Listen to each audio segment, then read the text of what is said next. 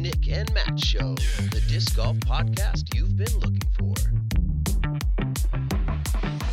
Wow, Nick, it has been too long, and when I say too long, I mean it's been like two weeks since we did know. the show last. Does it? Fe- doesn't it feel Yeah. literally like forever after you've done five months of every week? Yeah, it's a little awkward because like some of the times we've done two episodes in one week when we've had to do like pre-recorded ones. We do one on like a Tuesday and then a Thursday. So yeah, taking taking a week off was kind of cool, but like kind of weird at the same time because we both we we got busy lives. So yeah, well, so I'll just kind of spill what happened to me. I got a call to go down to West Virginia, and on my way to the job site, and I'm coming from Massachusetts, I get a call that one of the cement trucks on our job site rolled down a hill. Now the individual did not get fatally injured. Yeah. But in the safety world, uh, I'll just tell you, I can't tell you too much actually, but he he's going to be okay. But it was a very significant incident, and uh, anyways, that just took up so much of my time and traveling and being investigations and all that stuff. Yeah. And you were just you've been working crazy too. So Yeah, crazy hours lately. Got a job site that's going on in the North Shore, just north of Boston, pretty much. So my drive every morning is over an hour and a half from one destination to the actual job site itself. And so when you got to be on the job for seven o'clock, three forty-five in the morning rolls around real quick when you're waking up every day. so so Nick, yeah, what happened while we were away uh, is Jomez hit 250,000 subscribers.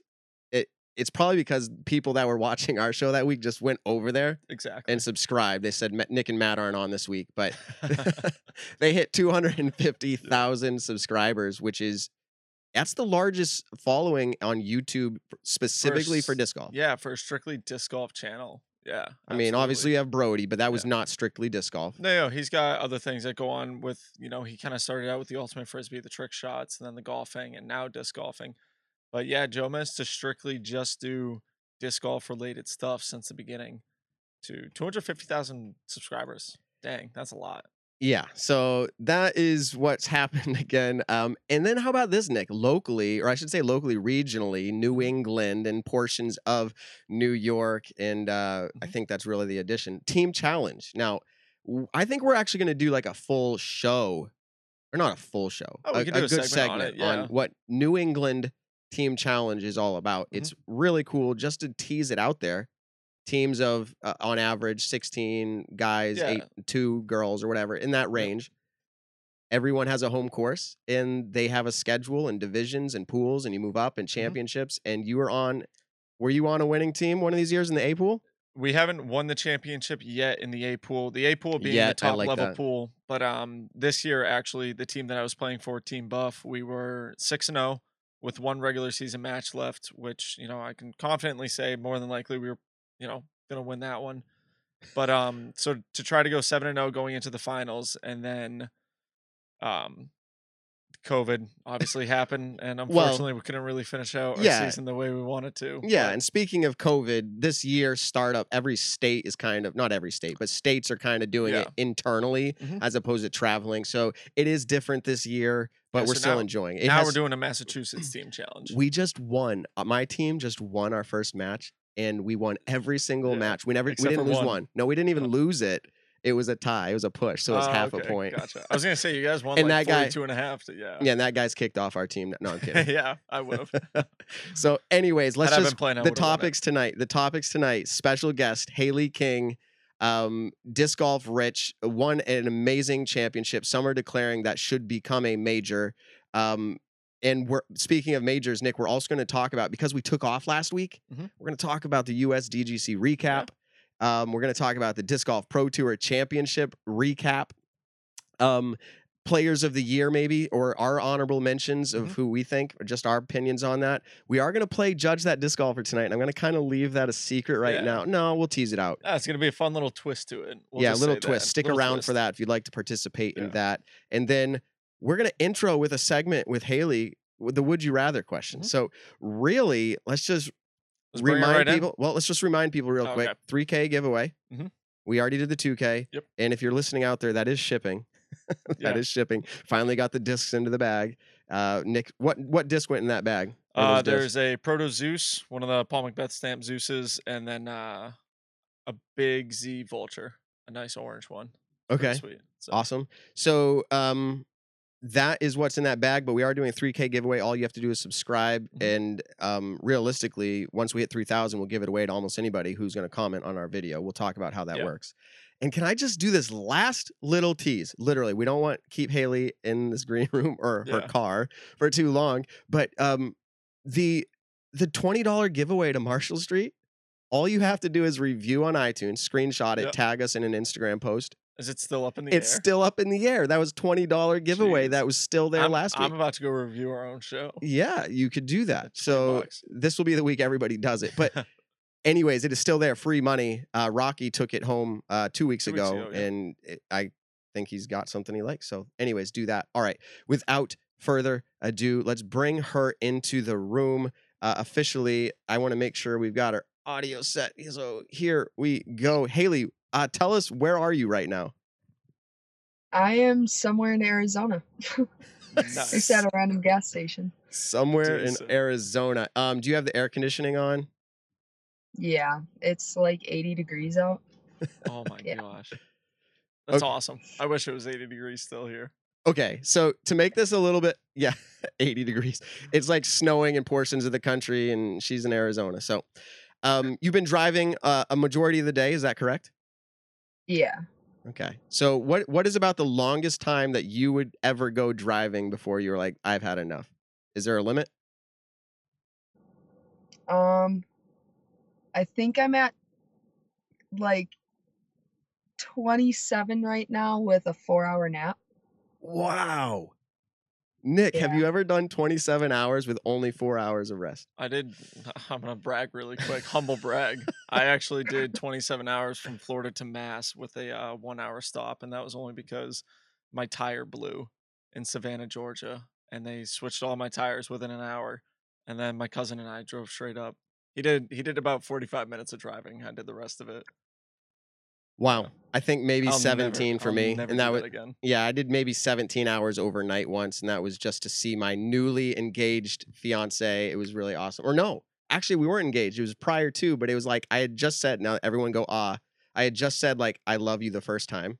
And then I drove like 17 hours to go see her. So she, she can verify. Okay, so Hailey, Nice. let's let's get right into this here. Would you rather, and we're all gonna answer this, would you rather be forced to dance every time you heard music or be forced to sing along to any song you ever heard? So we'll, yeah. What do you think, Hailey? Dance. Okay, so every time the music comes on, you're gonna dance. Some dance. I'd rather dance. Yeah. So, Can you tell us what that dance might look like? Would it be like a shimmy or would it be like full blown like? One of the Fortnite ones. Yeah, some from Fortnite. All right, so Nick, what would what, what would you do? Uh, well, I can't dance, and I definitely cannot sing, but I would much rather sing than dance. So every time. Every time I heard a song that I heard, I pretty much do that anyways. If I hear a song that I know, I'm singing it. and for me, I think it's going to be I'd rather be forced to sing it, although I think you could be a little bit more discreet. I feel like you could be more discreet dancing. I know it sounds funny, but you could just get the little like just the little Just a little like foot stomp. always just feeling it, you know. All right, so Hailey, that was good. Awesome. Uh would you rather live in a cave or live in a treehouse? Treehouse. Treehouse. Yeah. Do you want to elaborate on why that might have been your choice over a cave? Uh, better views. Hopefully. That makes sense. Where where do you imagine this treehouse being? Like in the woods or like on an island or like what? Like in the Amazon rainforest on the tallest tree. That's pretty Yeah. cool. Yeah. Um, what's that Swiss? eh, Okay, I'm gonna date myself now. I'm I'm like one generation. Nick's another, and Hailey's like another. Wait, what's the age difference between you and Hailey, Nick? I'm 26. Okay, so seven years. Is that right? Seven years. so uh, the reason I go with that Swiss Family Robinson was like one of my favorites growing up because they had a tree house, like a massive, like they could live in it. It was awesome. So, uh, Nick, what would you choose? Uh, I'd probably go treehouse. Definitely not in the Amazon though, just because. Did you ever see uh like Tarzan when the cheetah goes up and kills the family? Yeah, I'd rather not have that happen. So give me a treehouse somewhere in Virginia, and I'm content. That's where I'd like to. Yeah, I guess I'm going treehouse. uh, as Oh, well. cave would be kind of cool. Caves are cool, climate controlled, all Yeah. every year, all the time. Um, and did you hear like I think it was in Maine, maybe there was like a disc golf course with like treehouse venue. Anyways, I want to go. yeah. Anyways, all right. Let's get on to question number three. Would you rather be forced to eat only spicy food, or incredibly bland food? So like no taste or extremely hot. Which would you rather be forced to uh, eat? Spicy. I like Really? spicy. Yeah. Okay. Um, are you somebody who like you like spicy food? I don't know what spicy food, but like if there's a spicy option, I'm gonna try it. Awesome. Decent. Okay, Nick, I'm gonna jump out of order here and I'm gonna give my answer. I grew up with a mom who would like sneak the hottest of hot sauce like on my hamburger when I wasn't looking, Mhm. and I loved it. Yeah. Well, I don't know if I loved it. I was like, "What am I eating? My Yeah. mouth is melting." But like, um, You love it. I did like it. So I, I'm gonna go with. It's hard though because we're talking being forced. Like we're not talking like I want to enjoy this. It's like being forced. So like if I'm being forced, I'm probably actually gonna go bland. Like the force. I want to enjoy it when I have the spicy. Yeah. Nick, what do you got? I don't know. Bland would be like okay, no flavor or anything like that, but I don't really care for spicy food, so it's kind of like a lose lose for me. But I'll probably go bland, just because if I'm it, like if it's incredibly hot, then it's just the most unenjoyable thing. At least with bland, you can bear to eat it. You know, sucks, but okay, and final, would you rather before we get into the real cool stuff? Would you rather this is fun. Would you rather be the best in the world at climbing trees? There's another tree question. or the best in the world at jumping rope?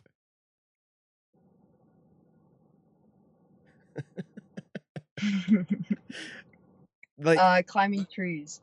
You The- can get every frisbee you get stuck. that's a real good point. The, just just imagine this. What does that look like, Hailey? Explain to us what being the best tree climber in the world looks like. Like what is that? What is that? How do they judge that? And what might be some of the things they judge there? Uh, speed. I don't know. Yeah, really okay. know. Uh, they'd get a ten for speed. yeah, and then like if they miss a step, they get points off or something. But they got they got finesse. They don't miss a step. If you're the best in the world, you're no, not, but she you're not we missing a no, step. but we asked her what they would be Yeah. judged on. yeah, yeah, yeah. Yeah. So the perfect ones wouldn't miss a step. But yes, that's another judge. I think speed, but how high they can go. Well, that's part of speed, but like how high they could go actually. Interesting. Mhm. So Nick, what would you choose? Uh best jump roper or climbing the tree? I don't I don't know the benefit of being the best jump roper in the world, so I definitely am gonna go with climbing trees. Like, what is so cool about jump roping that you could brag about? Wait a second.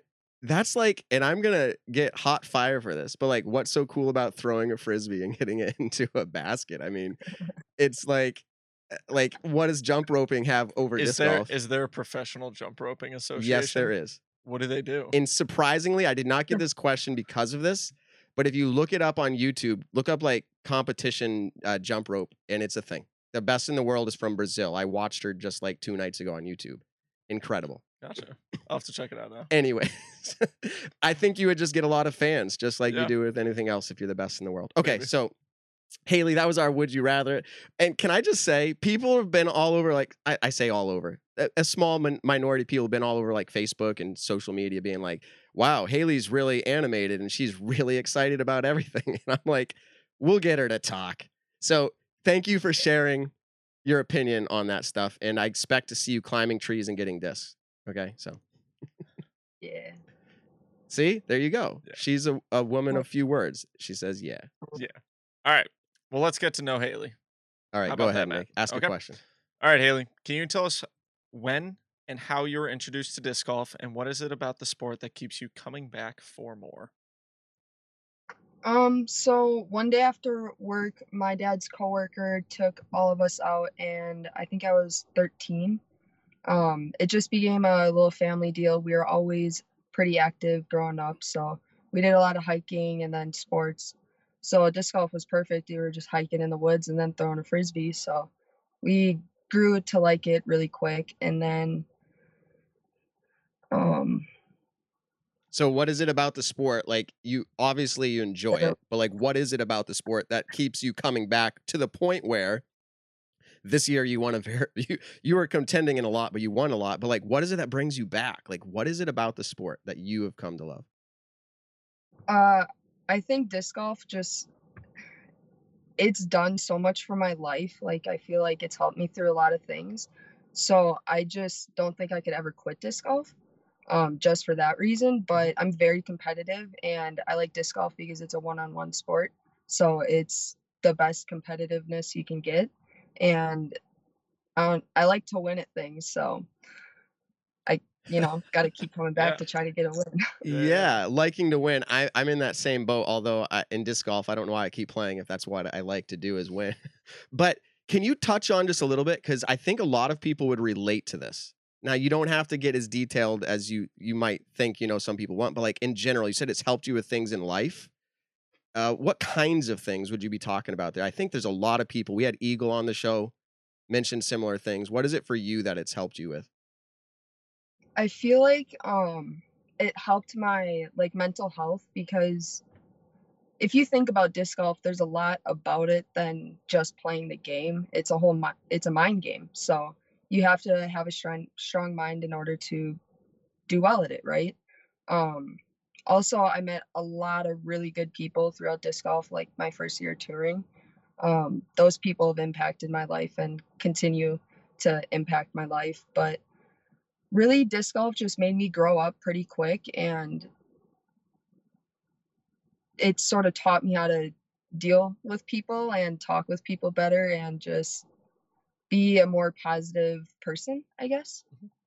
It's definitely crazy seeing a lot of the younger touring players right now coming from different backgrounds obviously and like you were i think last year still completing different parts of school. You went into strictly online schooling and then i think probably one of my favorite stories about this year and hannah had actually tweeted about it where she was like look hailey king didn't even know if the season was going to keep going once covid hit after waco so she went and got a part-time job and then the season finally kicks back into high gear and she goes and wins arguably the biggest event at the end of the year. So kind of cool different backgrounds from everyone, but yeah, the maturity level and kind of like the growing upness that you had to do to sustain a full-time touring life is insane for anyone at any age honestly at this point, but especially being at a young age.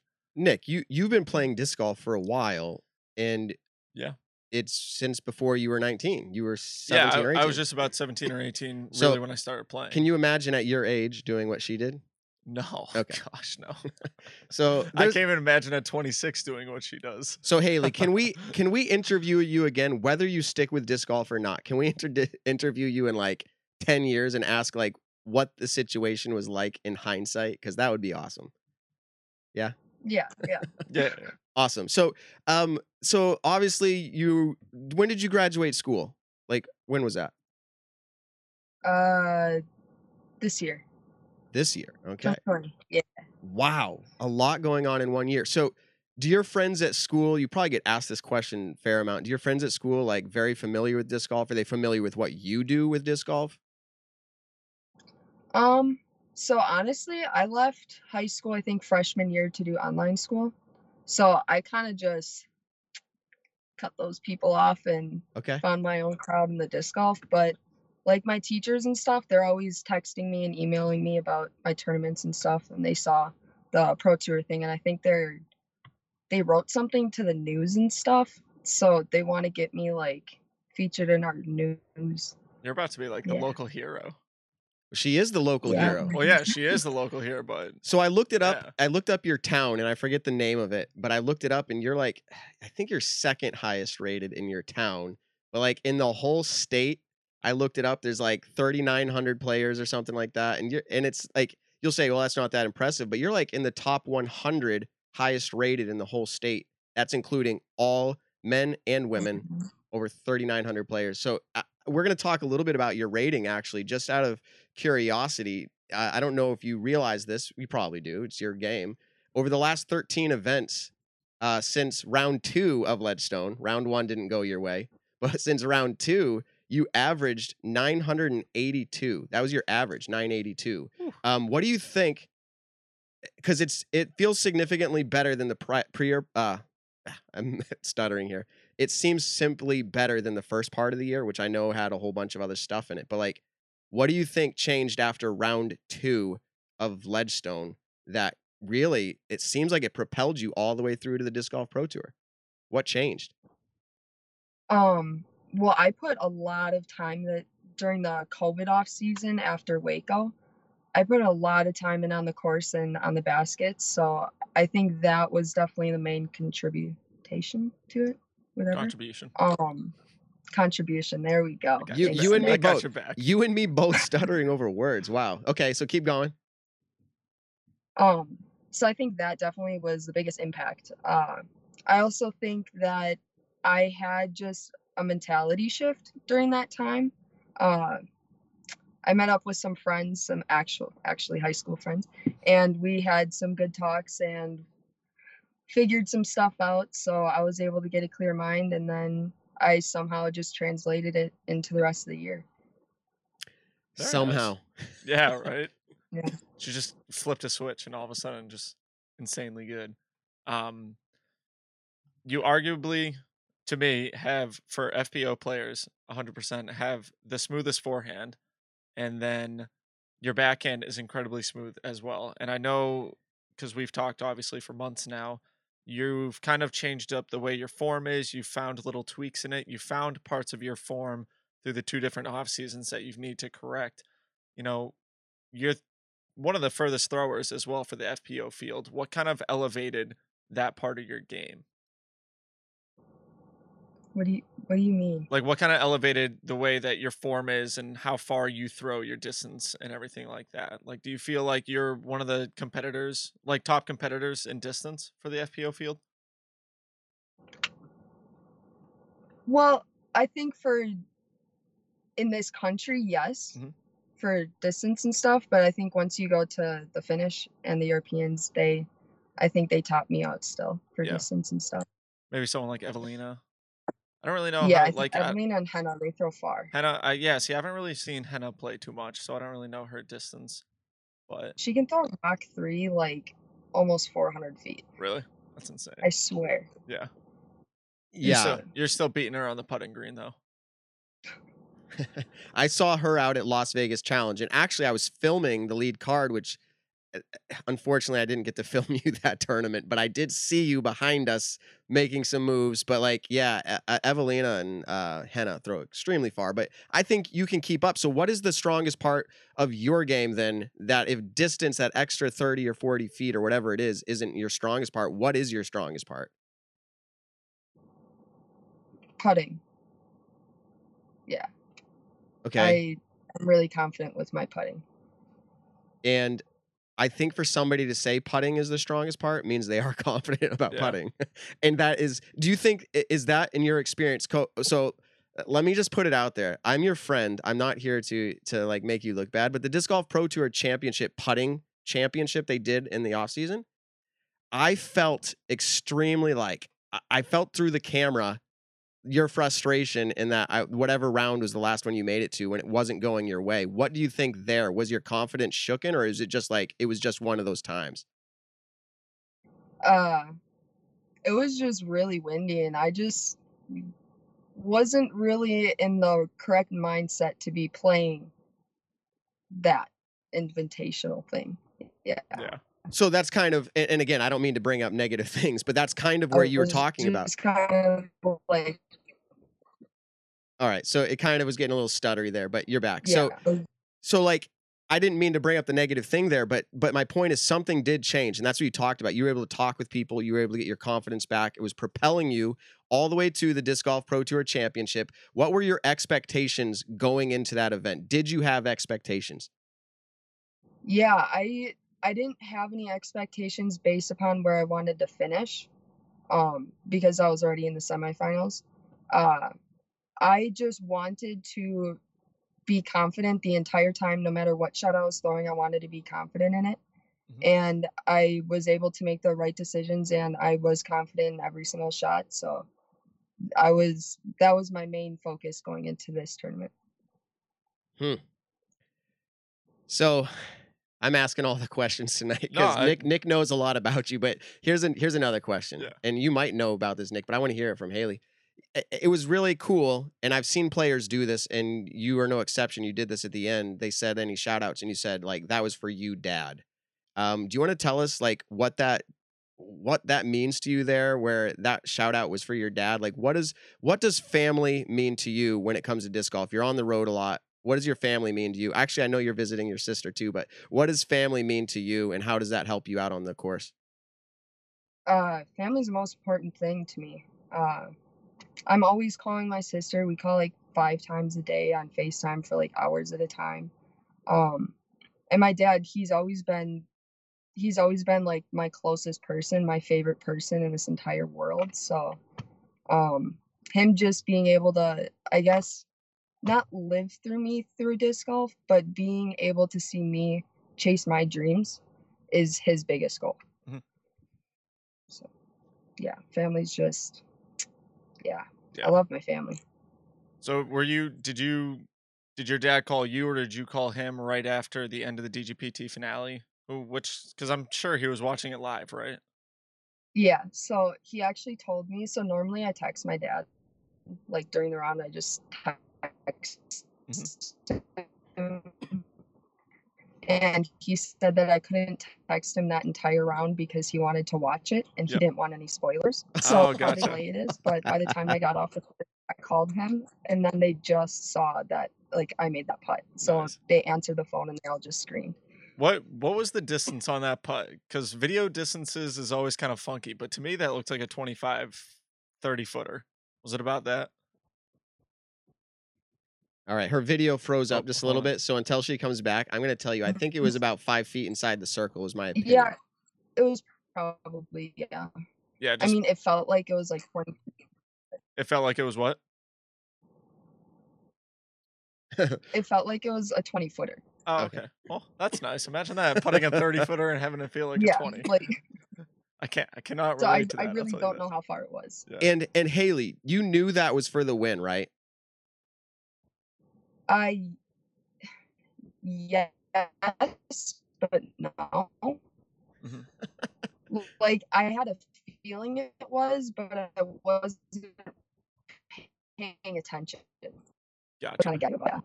Okay, so I'm kind of catching that, and I'm sure our audience is a little bit. was- She Yeah. said yes, but no. She wasn't really paying full attention to like the, what the actual details were. Um, so, can you tell us? I, I saw some of your comments or your interviews recently before our show because we're Thursdays and everyone else is earlier in the week. You mentioned like maybe you were in shock a little bit. Um, was your heart pounding though, like when you were going to make that putt? No, I was completely nervous. I mean, I wasn't nervous at all. I was completely calm. Um, the entire tournament, I was super calm. Like I wasn't, I never felt my heart pumping at all. It was just like I was just out there throwing frisbees. Can I ask what then in this world gets your heart beating? Like, is it a scary movie or like, is there times where that is, or you just, you've recognized in your life that like you're able to just maintain consistent calmness? I feel like I'm just pretty good at staying calm. Mhm. Like Man, scary movies don't really get me. It has to be a really scary movie. okay. It's funny. Yeah, I totally understand that. Do you feel like because you and Paige competed, you battled it out at GMC pretty much until the last hole? Do you feel like there was kind of like a little revenge on you know beating her now at the DGPT finale in a playoff when she got you at GMC? Was there any of that kind of mentality to it, or were you just there to beat the field? Did it matter who you were in a playoff against? You were just there to win. I was yeah, I was just there to win. Yeah. Um I knew that coming down onto it on 18 that two tournaments this year I gave away the win on hole 16. Mhm. So that's the only thing is just don't give it away this time. Mm, I don't don't the- give it away. Yeah, I think this is a question that everyone kind of wants to know, but twenty thousand dollars is an insane amount of money. It really is for anyone, and to win that in a disc golf tournament is obviously unheard of until this last tournament that we had for the MPO player and the FPO player winners. What it what did it mean winning twenty thousand dollars? Is that like how does that benefit to your touring lifestyle? Is there any big changes that you're gonna make right now, or Um, it definitely changes my whole schedule and everything revolved around disc golf. Uh, I now am like secure. I have money. I can do this next year and I'll have no problem. Um, I, I'm gonna be saving my money. Uh, Mhm. I. So th- I think that's true, and I think to give us any more details is kind of just intrusive on you. But I think it, it would be, it would be, yeah, it's going to be life changing for any touring disc Mhm. golfer because to win that much at one event, and I saw a post, I think it was the Disc Golf Pro Tour posted, like you more than doubled your career earnings in one event. So that's obviously significant. Um, Yeah. I'm having a brain freeze, Nick, but I had I had a follow up Oh. question here. oh, Um, I I got a question. go ahead, Nick. What kind of like main goals for next year? Anything like that? Like, are you gonna start touring right in Vegas for the start of the pro tour season? Is that kind of full tour and Yeah. everything like that for you? Yeah, I want to hit all of the pro tours. Um, and I want to hit most of the national tours. And I, I want to win some more events next year. Yeah. I Oh, for think I can do it. So yeah. Absolutely. and I remember what it was. Now someone made a comment live and they said like you and Calvin Heimberg should have a podcast talk show just because of your even keel nature. You nothing seems to get you that excited. Um before you go and I know you're sitting on the side of the road and you've got what is it? 9 hours left or something? So, I, yeah. yeah, something. lot. A lot of my a lot of Yeah. hours left. Um is there anything else besides disc golf that if you didn't have disc golf, you'd probably be doing? Uh, I'd probably be playing soccer. Okay. Nice. Is that something you did in high school as a part at the same time as disc golf for a while? I couldn't do it in high school, but I did do it in middle school and before that. Awesome. So sports are really your thing. Yeah. Totally Kind of cool. athletic family. That's awesome. Totally cool. So I- I think we're not going to keep you much longer. As much as the people would love to keep hearing more and more about you, and I don't see any questions that come in uh, that uh, I don't want to diss anybody here, but that are worth asking right now. Or I or I We're- miss or I miss the good ones. We're definitely gonna have Hailey come on the show again soon on a time where she might be able to spend a little bit more time, maybe during the off season, kind of figure out what's going on. You're heading out to California again to spend the off season out there. Um, I kind of do this for all of our guests. I want to give you 30 seconds to a minute, little shameless plug. Go ahead. Where can everyone find you on the social medias? And where is the best, you know, place to support you? You know, where can we get the hailstorm hats, the discs, anything like that? Where can the people find you? So my Instagram is King Hailey 33. My Facebook is just Hailey King. I don't use anything else. Um, I have these hats available. I have them in I think four colors.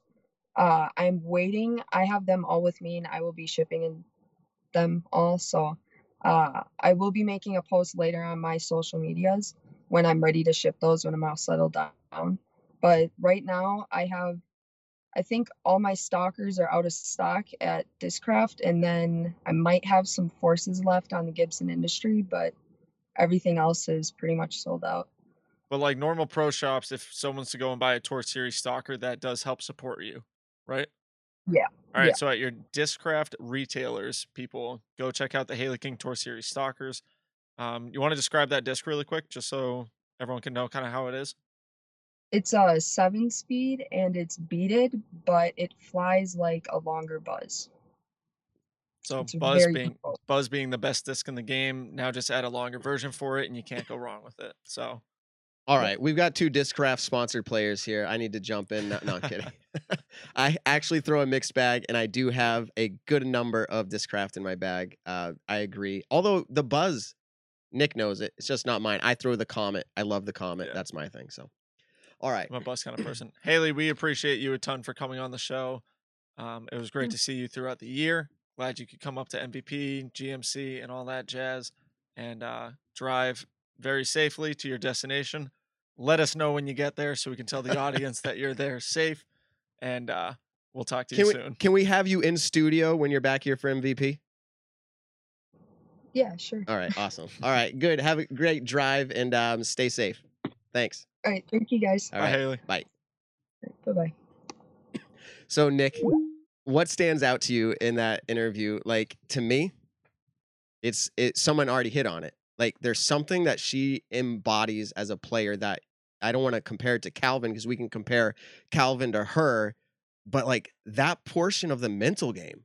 Do you have that? Like she said, she her heart was not beating on that last putt It's pretty crazy. for twenty thousand dollars or Yeah, ten thousand dollars. No, for twenty thousand. yeah, but if- oh if yeah, she for lost, a ten thousand dollar 10,000. putt. Yeah, Right. yeah, yeah. Yeah. But that's a ten thousand dollar putt, Or- dude. That's freaking insane. Have you ever taken a putt for ten grand? No. No, I definitely have So not. do, so what? so that's crazy. I think that's kind of like the coolest thing that I could take away from this quick little segment with her was she's just kind of like super cool, calm, collective when it comes to competing. And there's so many people, it's you know, we've had multiple guests come on the show and say, Hey, if you're not getting that like jittery fire, you know, you don't love the game.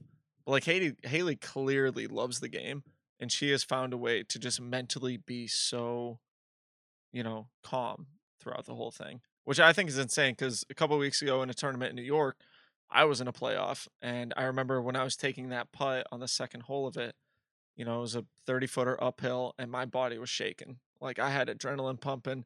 It's very few times you get into an area like that, and especially, you know, a putt that would have been one of my biggest wins so far.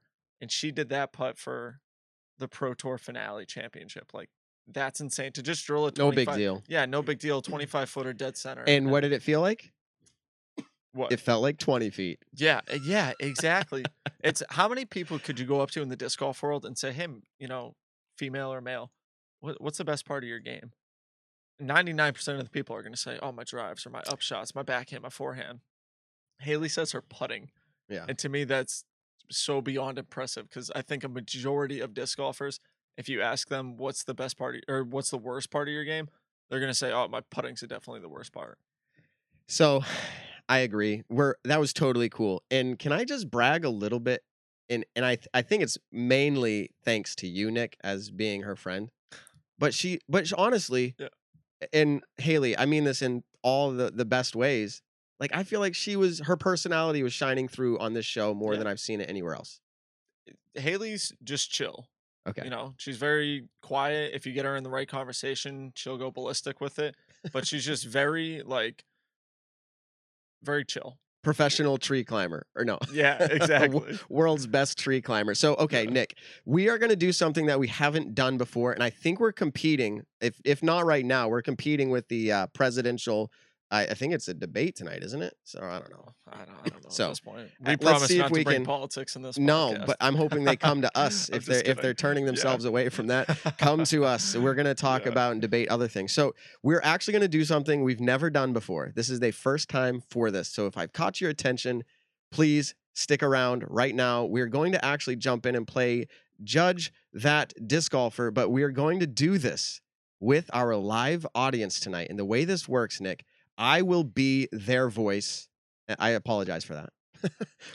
but I I will be their voice, and I'm not gonna do my like okay, we, uh, yeah, not not the regular one. no, but I'm gonna be their voice, and how it's gonna work is the first live comment that comes through with an answer that I see, because I can't tell everybody like oh I'm gonna see the right order, but the first one that comes through that I see will be the answer for judge that disc golfer, and they are going against you as a live audience. So I'm going. Yeah, I'm going against the live audience. Whoever's answer we see first for the question, that's who. Exactly. choosing. Exactly. And so, Nick, there is the Hopefully, potential can here. beat the thousands of people. Yeah, and there's the poten- there's the potential here, Nick, that you have to buy like 130 or 140. So right now, 140. Yeah. Uh, Jeff, it'd be YouTube or Facebook, whoever comments first. Yeah, we see both. Yeah, we, we, see yeah, both. we see everything.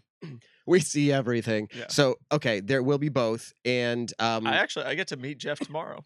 awesome. You've never met him. No, Okay. I don't think I have. Hopefully, I And guess who I- I feel bad. Guess who I get to meet on Saturday? Who? Kent. oh, you really? Kent? Oh, that's right. Is yeah. he even in here tonight? Yeah, I saw he commented. Yeah, he. All right. The Facebook comment. So one of our fans uh, from a different state is traveling to play Maple Hill, and they hit us up, and uh, I've got a tee time, so that should be pretty fun as well. Totally cool. Um, all right, so here we go. I'm hoping everyone does really bad tonight, so uh, I don't have to spend a ton of money on lunches. All right, Nick, here comes Judge that disc golfer. Judge That Disc Golfer, the game show where you judge a disc golfer you've never met. Hey man, my name's Matt, and what's your name? Christian. Christian. Welcome to the Nick and Matt Show. Tonight's guest, I'm not sure who it is, but my co host Nick and our guest are going to try and guess your answers. So let's get to know you a little bit. How long have you been playing disc golf for? Since 2006. 2006, so that's, if my math's correct, about 14 years. Yep. I've been playing about the same amount of time. Uh, what's your PDGA number? Uh, 60666. Okay, and you have a PDGA rating, I'm sure. Mhm. What is that? I believe it's 986. Okay, Nick, you're if you're still the same rating, Nick, you're about four points better. So you're gonna judge him pretty closely, Nick. All right, so let's get right to it here. Actually, no, before I get right to it, I didn't ask you enough. Um, you've played in competitions. What's your biggest win or best finish at any tournament? This year I took a. Was it a B tier? C tier. It was a C tier. I took Pinnacle down this year in New Hampshire. It was, it was pretty good. Okay, what division was that? Uh, pro. Pro Open. Okay, so we've got a pro player here, Nick. Um, and so let's just get right to it. How far can you throw a disc? Okay, Nick. So here's how it worked. Uh, he just finished, so I'm going to see the first distance that comes in. Okay, Todd, I see the first, and Nick's obviously seeing these. So, Nick, you're going to have to refrain from looking at the chat. We're going to let this one slide Just look away from it. Well, because the it's reality is that's unfair. But It's, but it's- so Todd came in. We're gonna go ahead and Yeah. take that. You probably already saw it. It is 450 feet. Todd guessed, so he's going first tonight. Okay. You're gonna go second. And so, what do you think um, is the answer here? Over under on 450. I'm kind of pumped because I, I know Christian pretty well. We've competed at a ton of events, and he's a friend of mine at this point. Oh, And so, it's kind of an unfair advantage. yeah, I'm pretty stoked when I saw him on the screen. I was like, hey, I know that guy. Okay. So how Um, far does he throw? Nah, I'm gonna feel bad if I get it wrong though. But I'm. What did what did? I'm trying to think now. What did Todd say? Did you already say what he said? Yes, we'll do this one him first. Next Yeah. one you're going first, Yeah. but 450 is what Todd said. Four. Okay, so I was gonna say 425. Okay, 425. Let's go ahead and get it up here and see if this goes to the audience or goes to Nick. Max distance on flat ground. I'm gonna say I'm just cresting over 500, just about 500. Can you give oh, us an exact number? Say 515 if I crank on. 515 feet. This goes to our live audience, Nick, 450. So, That one, too. you guys, there now, are. now I feel bad because like I know he crushes. He throws further than I do, and like 515 is a long ways. Like He says if he gets yeah. it, Yeah, yeah, yeah. No, It's not I- as I regular. get, honestly, I I could believe that though. He, he, does, throws further than Chris Dickerson. He yeah.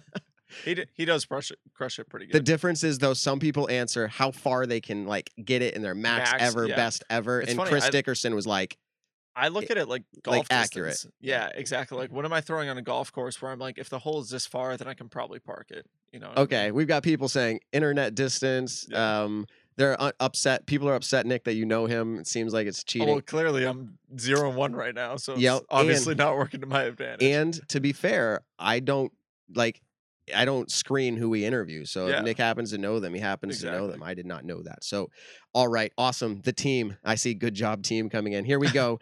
uh, question number two. 515 feet. Awesome. All right, let's get into this next question. How many discs are in your bag? Uh, let You gotta go count, peek, right? Yeah. All right, he says he's going to take a All right, peek. I'm yeah, blo- I'm, so blo- I'm blocking the chat right now. yeah, so I I'm see keeping his any- eyes. I'm, I'm making sure he's not cheating. any of the. Uh, All right, Nick, how many discs does he say are in his bag? 19. I'm gonna go with 19. Okay, But I know gonna got be more, 19, but I'm and the go first 19. answer I saw that came in after the question was read, which, by the way, the chat board is insane Yeah. right now, is 22. And let me go scroll up here. It was to John NKY. So John 22 is what I saw come in. All right, so let's I don't, go. I don't really know his bag, Doc. Not 100%. All right, so let's go ahead and see what his answer is. You said 19, they said Yeah. 22. So let's figure it's this out. It's all up to John right now. Is he gonna get it right? Here we go. Put the team on his back. So currently I have 20 putter. Uh, 20. You can 20 start over. putters. Currently I have 20 discs in my bag. All right, 20 discs. That's the answer. Wow. So, Nick, I'm gonna have to take that one. I think. you just got it. Gonna have to Very take it. close. One one disc different. I like how he said 20 putters. Uh, yeah, I almost said 21 too because I was like, I feel like there's just gonna be 21. It's weird. It's how do you not carry 20 discs? Like I'm at that point where he I'm had like, four putters, so that was Yeah. another thing. So that Yeah. adds right up quickly. So, um, YouTube chat, what's what's winning here? Um, so people are all over Facebook and YouTube. I see everybody. So, um, who? y- Oh, yeah, Sul- Sully actually. YouTube was the quickest. as It seems like YouTube was the quickest to get in here. It's Yep, insane. maybe. I will tell you that. The the they're coming in crazy. All right, so tied up, tied up. Here we go, Nick. Uh, question number trace. All right, we're going to jump to something uh, here that would be really interesting to find out. We gave you 10 putters from Circle's Edge. On the Circle's Edge, so you're not jump putting, Mhm. how many of those putters would go in? Okay, hold on, hold I Seven love, on. out how, I love how you. Oh, I gave the answer. I wasn't Well, quick enough uh, on the draw. All right, so what we're gonna do? So I'm gonna say seven, Matt. the first answer that I saw come in, unfortunately, and we're just gonna do it this way, was eight. So it's not I- really we're fair just, to give not, it to you. We're not even gonna count. We're not gonna count it. question, It was very close. I can't believe Matt that had a hiccup. I'm trying to do too much at once, Nick. You so are. here's it's still tied up, but we now know he hits. He says he'll hit seven out of ten from Circle's Edge. All See, right. very realistic. I love that. Yes. Okay. I apologize. Man. Either way, the answer it, w- eight was really close. I don't know what you would have guessed. What would you have guessed? Come seven on. or eight. Honestly, seven, or eight. So if yeah. eight came in, you would have said saying seven. Nine, obviously, I don't think anyone's ever gonna say ten. Nine is like really pushing it. If Dickerson didn't say nine, then I think you're accurate. If I was Yeah. to see how this played out, I would have saw the eight come in. We're not going to give a point, but then you would have said, "I'm not going to say nine. You would have yeah, said seven. exactly. If It if the probably was the would have went first to one, I would have said seven. But we're still tied up. Here we go. Um, oh, I just realized we're talking the whole time with a frozen screen up there. Okay, here we go. Seven putts would go in. Okay, so Hole number one, Maple Hill Gold. Which pro player is most likely to hit the ace? Hmm. Okay. So hole one gold at Maple Hill. Which player is most likely to hit the ace? We are going to. Is it them, the live Let's- audience? yeah, let's give it to them because it, it should have been them on the last one first. So I'm gonna block it. I'm just gonna look at the Okay. TV screen. First one that I see that came in, I have it from Max Sheets. I'm not going to say the answer. Well, actually, we do, right? Yeah. Yeah. Max Sheets says Simon. All right, I'm gonna go double G. Garrett double G's coming in. A lot of Simons, a lot of double G's. lunch lunch, money for Matt. lunch Thank- money for Matt. Thank you, Jeff. That's funny. Yeah, Okay. So um, let's see what he answers. You said uh, double G. I said double G. The live audience says Simon. Here we go. Let's find out what happens. Man, I've seen Simon throw really far at Jonesboro one year. I'm gonna say Simon. Oh, All right, Mr. Simon Lizotte. Yep. We love him on this show. We'll probably see him episode number 30. All right, Nick. That is another point for the live audience. Simon getting that hooray to the live audience. Uh, by the way, they're about 160 strong right now. Good. Thank you for joining Yeah, the show. for We saw joining a super chat come in. Thank you, Jeff. Totally appreciate that. Lunch money for me, it says, or for Matt, me. Yeah. And um, there's some people are complaining about lag. They're saying this is rigged now. All I can tell you is based off of what I see, it must be totally random, but we get it blasting all the answers. Okay, so it is ti- it's not tied. Live audience two, Nick one. This is our last question. should we give the last one to a Facebook comment? Whoever comments first on Facebook. We could uh, or no. All right. Just well, because Facebook can answer just as quick. It comes through on ours. It should be just about the same. Okay, here we go. Final question. All right, let's get into disc golf tattoos. Oh, All right, now, do you have any tattoos? I do. You do. So, okay, do you have any disc golf tattoos? Currently, no. Okay, so if you were to get a disc golf tattoo, I'm going to give you four options. You can either get the individual single basket, you can get a basket with the putter hitting the front rim, Ooh. you can get the Tasmanian Devil 360 drive, or you can get a disc golf phrase, maybe something like grip it and rip it or death putt. What would you choose? Hmm. It's kind of funny how you said that 360 drive. I've never heard Don't anyone look. say it like that. Yeah. Well, how Yeah. are you supposed to say it? 360 drive. Yeah, 360 drive. Yeah, 360 yeah, degree drive. 360. Um, so you gotta you gotta razz me or you gotta taz me. Oh, Yeah, that was that was yeah, it. yeah. That was corny. yeah. Okay. Good. Stop. Don't even. Uh, it's me first on this one, right? yeah. So what I'm gonna go- tattoo does he go with? I'm gonna go with the putter hitting the front rim.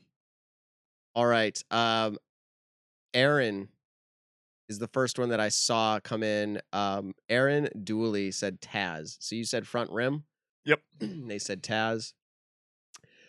Uh, okay. I will say this. I know the answer, and I'm going to give a shout out to Facebook because the the Facebook answer I saw come in is correct. But regardless, Is it just a single? I'll just go with the basket. The single basket. Yep. Awesome.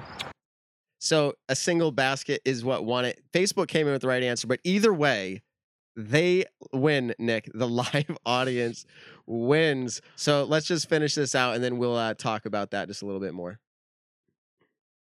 Just for the fun of it, what is the craziest thing you have ever seen or observed on the disc golf course? Hmm. At GMC, hole 18, someone ripped a huge anhyzer drive that came in and hit someone square in the back while we were hanging out next to 18's basket. That was pretty crazy. All right, Christian, thanks for coming on the show. Have a great evening. Thanks.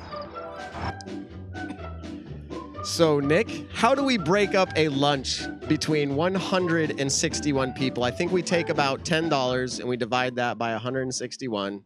So everyone gets what, sixteen cents? Yeah, something like that. Something like that. All right, We- everyone, send me your Venmo, and everyone is getting sixteen cents out of my Venmo. Um, no, so I'm trying to figure out how I can actually like No. do this, but We could we could I have guess people if it- comment this week on YouTube yeah. and maybe no, yeah, whatever you want to do. Well, I was gonna say if you know, s- say next year, if I randomly see someone that's in our chat and you're just like, "Hey, by the way, you owe me lunch," I'll buy them lunch. Oh, Nick, that's not a bad so idea. it doesn't matter what state you're in. I'm gonna tour to a couple different spots next year, but uh, But- yeah, Nick doing a grill out. dude. But you just said something. You're gonna have to be like, you're only doing it once. So if if someone comes up to you after you've already done it, you're like, I already did that. well, I mean, honestly, I would. Anybody? I wouldn't be opposed if like Nick, my- our show is huge. if it- There's if millions of people. That if I go to Vegas next year, which I plan on going to Vegas, um, and someone who is in our chat says, "Hey, man, by the way, you owe me lunch." Doesn't matter if they're from Vegas or not. If they just come up and say, "Hey, you remember episode 22? Yeah, you owe me lunch for that," I might just be inclined to uh buy them lunch, buy them. Wow, I don't know, Nick, was this maybe. was this kind? This was that was kind of fun playing with our live Yeah, audience. it was like cool. I see. I love the live audience. I love the engagement and everything like that. I will say to those listening, post it might come a little weird, but would you just comment and let us know what you thought of it? It's different. Yeah. We won't do that every time. we had a time crunch with Hailey, so we wanted to make sure that I'm sure you you all wanted to have more conversation and listen to kind of her story through disc golf rather than judge that disc golfer. So it was a game time decision. That's right. She we wanted to let her get on the road, so we decided to just move along. So awesome. So here is what we're gonna do. I already ta- teased out, you know, the, the segments earlier. We're gonna mm-hmm. do a USDGC recap. Uh, we're gonna do disc golf pro tour championship thoughts. If those interest you, stick around. We're just gonna get to those right now. We're gonna talk a little bit about players that deserve um, player of the year Mhm. and maybe some honorable mentions as well. And then finally, Eagle McMahon threw out uh, a few interesting social posts over the last uh, week or so that we'll talk about. Thank you to the super chat from Green T1D. See you in Virginia. Come play Lake Marshall. I've heard the craziest, like the best things about the Lake Marshall course. So I've been dying to get down there. Um, I think at some point next year, when I do make my nice drive down to Virginia, I will happily try to stop there. The thing is, I haven't been able to stop at a lot of courses when I drive down to Virginia and back because I love night driving. So I usually leave seven or eight at night to try to get into Virginia around four or five in the morning. Um, that's always how it's been. But there is a point where I'm going to try to get to Lake Marshall. So if I see you there, I'll buy you lunch, Green. Awesome. So, USDGC recap. I know some people are like, I've already listened to like so many podcasts and I've know, heard right? a lot of this, but But like, the thing, because we're what, like two weeks late on it? Yeah, but but here's the deal. Yeah. we are not just copying what any other show does. So hopefully we bring you new content that you actually enjoy and appreciate. We have people that do comment and say, "Man, I drive a lot," or "I love do do a longer show." All, believe it or not, do a Yeah. longer show. Uh, no kidding, right? So uh, let's let's just get let's just get right into it. So congratulations, and I, I don't spoilers are not a thing with this event right now. It's it's so long past it. I know the video hasn't rolled out yet. Um, but Chris Dickerson, congratulations to that man. Didn't you Right. see a win coming for this guy? A big win. Yeah. So did but he wasn't your pick because we both no, made picks. He wasn't. He Oh, wasn't, actually, he was your pick. Go back and listen to it. him? It was after day one or it was after day two. We said make your picks, and I said Eagle. Oh, and and, I said said Dickerson. Dickerson. Yeah, yeah, yeah. Not knowing that Calvin was going to come out of nowhere and just completely almost change that. But yeah, because Wednesday, Thursday, Friday, Sunday. Yeah, so two rounds had already passed, and that's when Paul had kind of dropped off. Um, so he was not out of contention completely, but definitely just a little bit more out of contention. So when you, we were talking about the people we really thought was going to do it, um, yeah, Dickerson became. He's just so methodical on the course, where he's very safe but aggressive at the same time. Like his max, or I shouldn't say, his distance shots are still very accurate and safe. So he can kind of break down USDGC in a very fun way. And honestly, he would have had four rounds under par by a large amount had the last day not been an absolute monsoon. And he had a pretty good lead to where he could make the mistakes that he made, which I think is pretty cool. It's it's got to be a nice feeling, and I'm pretty sure James Conrad did the same thing last year too, where they actually shot over par the last round, and it's got to be kind of a nice feeling where the last round of a major you can shoot over par and still take home the win. Like that's pretty sweet. Yeah, he is methodical. And before we get into the Calvin situation, because that is both amazing and heartbreaking at the same time, we'll talk about that a little bit and what I mean by that. But torrential rain. Nick, I know you had the live package. Were you watching during the rain portion of the tournament? Mhm. Have you ever, ever seen a uh, elite series, major, or anything else ever played in that much in rain? that much rain. See, it's funny because I, I forget exactly what I was doing that Saturday. I think, I think I was actually playing a tournament and I was kind of casually watching it. Uh, You know, that might have been it. But um, video doesn't do it justice on how much rain there actually was. But from the people that I've talked to who were at USDGC, they said it was just disgusting. It, nothing was enjoyable about it, and everything like that. So no, I've never seen that much rain on a course before. I've definitely not experienced that much rain. I mean, I've filmed a, a pro tour event with it raining, but that made the rain that I filmed in look like literally mon- monsoon. Yeah. Like it, they had extra people holding umbrellas. And do you see like the flooding area of the tee pads? Uh, Mhm. The crew there, by the way, shout out to them at USDGC. There was a there was a tee pad like over flooding like massively, Mhm. and uh, see people like brooming and shoveling trails out Oh, no for it. And- oh Yeah, yeah. that's pretty sweet. Um, I don't think the drone was flying. yeah, it probably wasn't flying the last day. and um but you would see them like I, I how if you're live right now did you enjoy watching that and i'm not gonna lie i did. I loved seeing the elements. I know some will say it wasn't really fair but i go everybody in that portion of six holes had like the same deal. Yeah, see, I like seeing that because I think it was Innova or the PDGA or someone they had posted and they said everyone's out here getting bogeys and Calvin Heimberg's eagling, like dropping eagles on hole ten in a monsoon, and I'm just like, how, like how, it's it's insane because Calvin just completely went off that round, and until hole seventeen.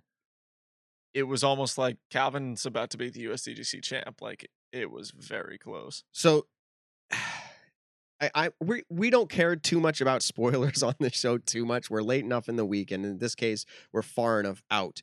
But here is the part where I'm going to tell you a little bit about the details, but maybe not like how many strokes up and all that. But sure, Calvin was eh, throwing the hole 17, and at that point, yes, he was. What was it like 11 or 12 was, down? yeah, he was one or two up on Chris at that point. and um he throws his shot OB on 17. Everyone knows it's the one with the uh, hay bales around the green, the basket precariously Mhm. near the edge. And in Calvin fashion, just like we were talking about earlier, he calmly throws another shot onto the green. Yeah. Same shot. Like, what's the big deal? I'm just gonna do it. Yep. He steps up to that putt and he's like, what was it? Like 40, 35? Probably 35, 40 feet. Now, I was kind of thinking, like, okay, he lays it up and he takes a five. Brings it back to even. Him and Chris are even now. Chris still has to fight through hole 17. I, I if he had laid it up, I thought that wouldn't have been a bad decision. But him going for the putt as well, I didn't think that was a bad decision because he's such a filthy good putter. So there's no doubt that he could have made that putt. I mean, he made uh, Uh, no, he missed it right after two. So he missed it twice in a row, right? So you're not judging his putt. Like, you're not No. like, man, you shouldn't have done that. Eh, no. No, he got the worst roll away that he could have. Like the worst thing that could have happened happened because he he nailed the putt in the sense of he was right on line with it. He just shorted it where it hit the front rim, bounced up, landed on edge, and just rolled OB. Like literally, Slowly. literally the worst thing that could have happened happened. And so then he had to go back and putt that same And exact what did he do? and then he missed that one. Yeah. So no, I'm not. I'm not judging him on the putt at all because like Hindsight is he 2020. he makes that, and there's a potential that he's a USDGC champ. For You know sure. I mean? Oh, for sure. Actually, I think I- I can't say hands down, but if he finished out like he did with the birdie on 18, and had he hit that putt, Yeah. I think, I think he potentially becomes the or champ. at the very cr- least, yeah, a playoff. At the very least, that's how I that's Yep. how I saw it. So I honestly, and I'm just putting this out there, hot take, not really hot take. that is the worst result for a putt in a major that has ever happened. Definitely one that means something. That's what I mean. I'm sure. Yeah. I'm sure people have had awful rollaways in Oh, right. majors and stuff like But that. did it but for matter? something exactly. For This was for a major much- title. Yeah. Worst ever. I- In fact, i- if the history of disc golf, it- disc golf should continue on for a long time. Mhm. That should be in the archives Yeah. for worst major uh, putt S- results. Someone, someone save it in ten years. Post and be like, has there ever been a worse, uh, or like contention for a major championship, your first ever. Yeah. Um, but What do you What do you think of hole seventeen? Because well, a lot of people, we talked people, about this. Yeah, we did a little bit. So I mean, my my thought is, and I'll say it again, it I like the drama that it creates. I think that it's not a hard shot, but it, it's so it's the element of like the walk to get there, where you stand in the tournament round, yeah. and can you execute it in a pressure situation? Mhm. I don't know that Calvin missed that because of a pressure situation though. No, I don't think it was that because I don't. I, Calvin's weird. I shouldn't say weird. Calvin's like Hailey in that sense, where I feel like they just go into this and they're just playing disc golf. They're not thinking of anything else that's going around. They're just they're play to say they're there to play some dang good disc golf. And and what about um Chris Dickerson? Did you see his shot uh, when he stepped up? He barely, I mean, Barely just made it over, right? barely Yeah. just made it over uh, to where it was like, had he missed that, it all bets were off. Yeah. Because now is he going to hit it again or not? Exactly. Like the whole nine and he just laid it up, right? He yes, did. He did like a safe run. yes, but he, he does a backhand. I think it was Yeah. a backhand, and he ju- he kind of turned it over too much, Mhm. where it was almost going to be on like a rolling edge, and it just, I mean, just cleared the hay Yeah. bale. so crazy that Calvin got that awful roll with how much water was on the ground. You would think that it would just kind of hit, roll a little bit, and then it'd be so slow that it would just fall. All right, so that was kind know. of the recap on USDGC. Um, I'll just say it: Paul did not compete to his full potential Mhm. at that event. Yeah. Um, I still think he was favored. Um, how could you ever not pick him? Mhm. Ricky obviously played okay, but not to his full potential either. Our, top five players, um, a few of them were there. Mhm. Shout out Kyle Klein, young kid, young gunner, making a really good Mm. run, and you know I think he was second place going into the last Man. round. So that's that's pretty insane. Um, but So- then at the same time that that was going on, the U.S. Women's National Championships was also going on. Shout out Paige Pierce. She ended up taking down the win um, with Catrina Allen in second place, and Catrina had actually made a pretty good run at the end Yeah. the last round she was doing really well and just low key putting a little pressure on Paige and Paige was making some small small little mistakes like I think on hole 14 uh, from the FPO pad they have this slight little downhill hyzer and a lot of the women do a standstill on it and uh, I remember Paige was just short of it and Cat was also just short of it and it was kind of a big moment for Cat to where it was like if I run this putt and I make it that's a huge momentum swing or if I run this putt and go long it's a hazard. And so now you're taking a four or five, maybe even a six, depending on the roll that's after that.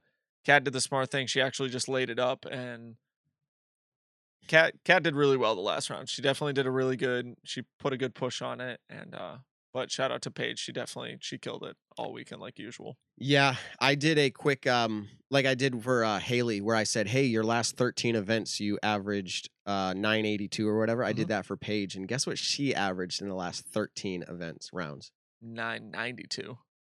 999 point like 3. So like literally the last 13 rounds have Wow. averaged just I mean like literally Yeah. s- split a hair under a thousand. That's insane. So she is What's her rating now? Do you remember? 990 Is it 991 or 994? 991. I think it's 991, right? So Hailey Yeah. right now is like nine behind that. Is Hailey in the 980s? 982. Really? I didn't even know that. Jeez. Oh wait, yeah, yeah. I want to look that up now. No, hold on. That's what she. A- sorry, That's that's, what what she she averaged, averaged, yeah. over 13. I think she's still in the mid rounds. 960s, maybe yes, 967, I think. Yeah. Um, but yes, but the point is, and I I see her rating going up because Yeah, again, oh, you yeah. look at the last 13 rounds. That was my point. She averaged 982. Um, uh, and so that's very significant. And then she took down with the same rate. Well, I'm jumping into the next event. I'll hold on to that. Yeah. Well, I was gonna I was gonna say really quick. My two favorite battles to watch for the FPO players this year were GMC, where was Hailey and Paige, and then obviously the Pro Tour finale, where it was Hailey and Paige. And it was just, I mean, Catrina was dominating the last round, and I still haven't watched the post round production yet, and I didn't get to see everything happen live until the playoff. But I think Kat had taken taken like an eight on hole 17, and I don't really know how that happened yet. Like I haven't watched it, but um, You're that- talking disc golf pro tour. yeah, All right, we're gonna jump to that in Yeah. just a second, and that is a tease out there. That is, uh, we're, we're gonna get to that Yeah. segment. So, uh, did anybody? Does anybody follow Eagle McMahon on social media? And I asked that because he uh, kind of wrote an interesting social post in regards to USDGC, and this is what he said: What if USDGC was in the springtime, and the final event of the year was the Disc Golf Pro Tour finale, and it was a major? Wow. Okay? The disc golf pro tour would still be an invite only event. Now that'd be interesting a major that's only an invite. Um well, that's how that's how USDGC that's true. is for the that's most sorry part. sorry yeah. that is how it is. Uh, yeah it is. You have to qualify. Yeah.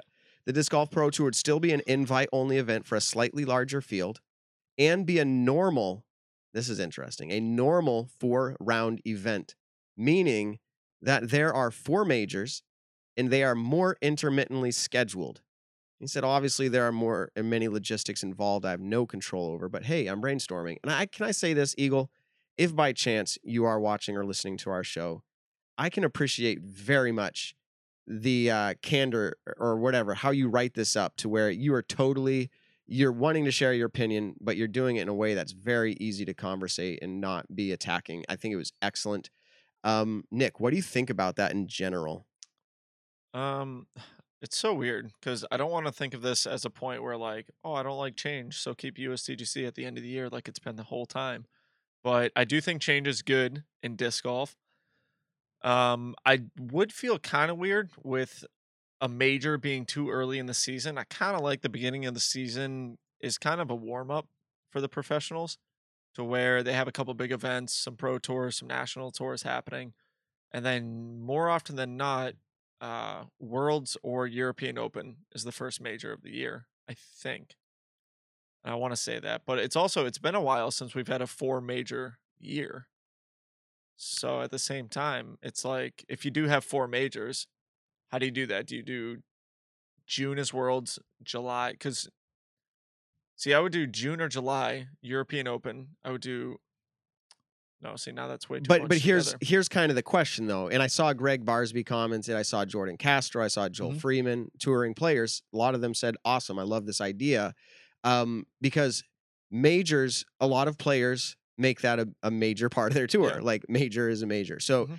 um, if it's too close together it can really cramp the whole touring plan and how yes. it works so like No, I agree with that. does So stretching out to- because i think this comes up because the disc golf pro tour championship yeah, is like what the next week it's right after and so does that make sense i mean at the very least separating them should we see a I mean, separation why wouldn't that make sense? Why not do that? Two big back to back tournaments where it's like but you do- know Chris Dickerson, what won twenty grand, pretty much in two weeks. It's pretty insane. But don't you think that um I do not see USDGC saying, "Okay, fine, we'll move." Do you see that exact- happening? But why would you? You can't put the Pro Tour championships anywhere else because you I have to qualify throughout the Pro Tour events throughout the year. But where is the benefit besides keeping the players happy, which is a very strong one? But where is the benefit to Innova, the owner of USDGC? I know we can say that, Mhm. uh, well, yeah, but they have to coordinate with PDGA. That's true, but they own the title. Why would they say we're going to take an event that's been running for how long? 25 years? 30 years? 25? yeah, it, why are they going to take an event and say, okay, fine, we'll just move it to spring now? Like after all these years, like there's going to have to be something significant. Maybe it's the people's voice. I don't know. Mhm. But Disc Golf Pro Tour, exactly. That's an event that's There's- a culmination of a, an Elite Series tour. You can't move that earlier in the year, but you could move it back further. But that would also like it. People want their season to be done. it potentially would have been back to back to back had the national tour still been a thing this year, with the national tour championships potentially in Delaware. Everybody needs to just get on the same scheduling platform. Well, I think for next year they are. Yeah, The next year's tour schedule looks insane. I think it looks very beneficial for the touring disc golfer. Um, but this is cool. Daniel Willis said tennis. It's January, June, July, and September for their majors. Where would be the best place in the U.S. to play a major in February or March? You know what I mean? Florida. Florida. But at the same time, would tennis technically? You can train for tennis indoors. or like Hawaii. You can't they have courses out there? They do. you can't you can't fully train for disc golf indoors. Tennis you can train indoors. So to go out and play a tournament in January in tennis, that's that's doable, I feel like, cuz you can find a warm area and you've obviously been in stride the whole time. But I don't know. At the same time people are commenting Vegas, North Carolina. What course or excuse me, Vegas, Arizona, North Carolina, SoCal what courses are you using for that major? Like what major is going to happen at those courses? I I don't know a major championship level course in Arizona. I don't think the Vegas courses are major level championship courses. So I mean, dude, when I went to Vegas 2 years ago or last year whenever it was, it was like 48 degrees in February. So Okay, uh, I'm all so- set with Sorry to cut you off. Two things. One, Australia. They did have a major before. So Yeah. Australia, I know it's a lot of 15 travel. and 17. Okay. The other thing is, we would be remiss not to shout out Chuck Kennedy, the creator of the PDGA rating system, Yeah, I jumped in our see. comments and he said players would have to qualify in the previous year for USDGC, which wouldn't be based on current performance. But if it is in the spring, it's kind of current performance to how they finished out, um, which I think I, I would say that's acceptable. But that's just that's just my opinion. Um, but shout out, thanks Chuck for being in here. Bermuda, yeah, I thought Bermuda as well. I love Bermuda. I got to spend three weeks there once. Awesome. Um, let's move on in this USDGC quick topic here, real quick, because UltiWorld, I know they are quote unquote a competitive podcast platform, but I don't care. If you like us better, you like them better. I don't care. But here's the deal: they wrote up a post and it's behind a paywall. So I'm literally taking their clickbait title and it says the Winthrop Gold Course does not reflect the future of disc golf. We do not need to hold premier events on temporary courses placed on borrowed land. This comes up every year for a reason. Yeah. The property is a problem. Now, that's their clickbait title behind a paywall. I'm not slamming that. Go support them if that's, you know, I think that's a disc golf supporting thing to do. If you'd like to read their their uh, thing, I'm only using it as a launching platform to have this discussion. Nick, what do you think about that in your own opinion about the course needs to change? I've said this for a while now with close friends in the disc golf community. Um, I definitely think it needs to change. Um, I think that any course where a company is spending a disgusting amount of money to be able to host a tournament at that course, it needs to change because you're spending money on something that could be going to something different. There are other courses out there where you could have major championship style tournaments at, and to waste it to waste a ton of money on just renting out land for a few weeks, you know, however long they rent it out. Do you know not really what sure. that? Do you know what that costs? Any ideas? Or is it all? I want to it now- ballpark this from Yeah, what I heard. it. It's either Wild Horse or USDGC when we borrow when they borrow the land from Wild Winthrop. Horse. I heard yes, I heard it's. I could be totally off quarter on this. million. I heard three hundred thousand. Yeah. Yeah, I heard three hundred thousand dollars it costs to rent out the courses. So you ready for my my take on this? Go for it. I That's insane. Yes. So I'm going to say, and I do not know the insides of Innova. My son is a sponsored athlete. I am not. I, I don't have to be as careful about what I say, but they make enough money. Mhm. They make enough money at Innova Mhm. where they could, whether it was a business decision or not, they could literally buy property somewhere down the south. It's not as expensive as the north Yeah. They could buy 40 acres and literally over the next three years i'm just going to give them three years Yeah. bring in a course designer whoever the Yeah. best in the world or they they can keep it for themselves Yeah. and why don't they make their own united states disc golf championship course they can literally create every single hole with a vision in mind and Mhm. i honestly don't think that's that crazy of an idea paul We've- McBeth the best player in the world's like i'm going to buy property and put a course on it and i'm going to make it exactly how i want why are we still is it because of the quote unquote prestigiousness that it's the aura of that venue or is it like is I- there something I- else happening there I do think that there's an incredible sentimental value to playing the USDGC at Winthrop Golds. You know, there because there's history with that, but at pretty much all points, history needs to change at a certain point. And Paul and I have talked about that before with a lot of the major companies.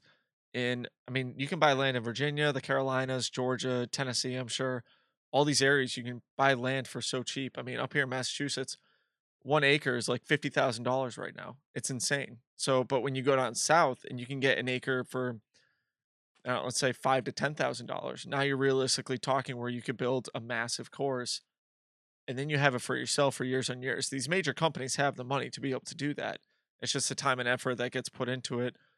I don't know. Is it But they- easier? is it easier to just drop three hundred thousand dollars and rent out a No. course that's already there? I don't think I want to say no. I mean, I- not I bashing feel like that's a huge waste of money.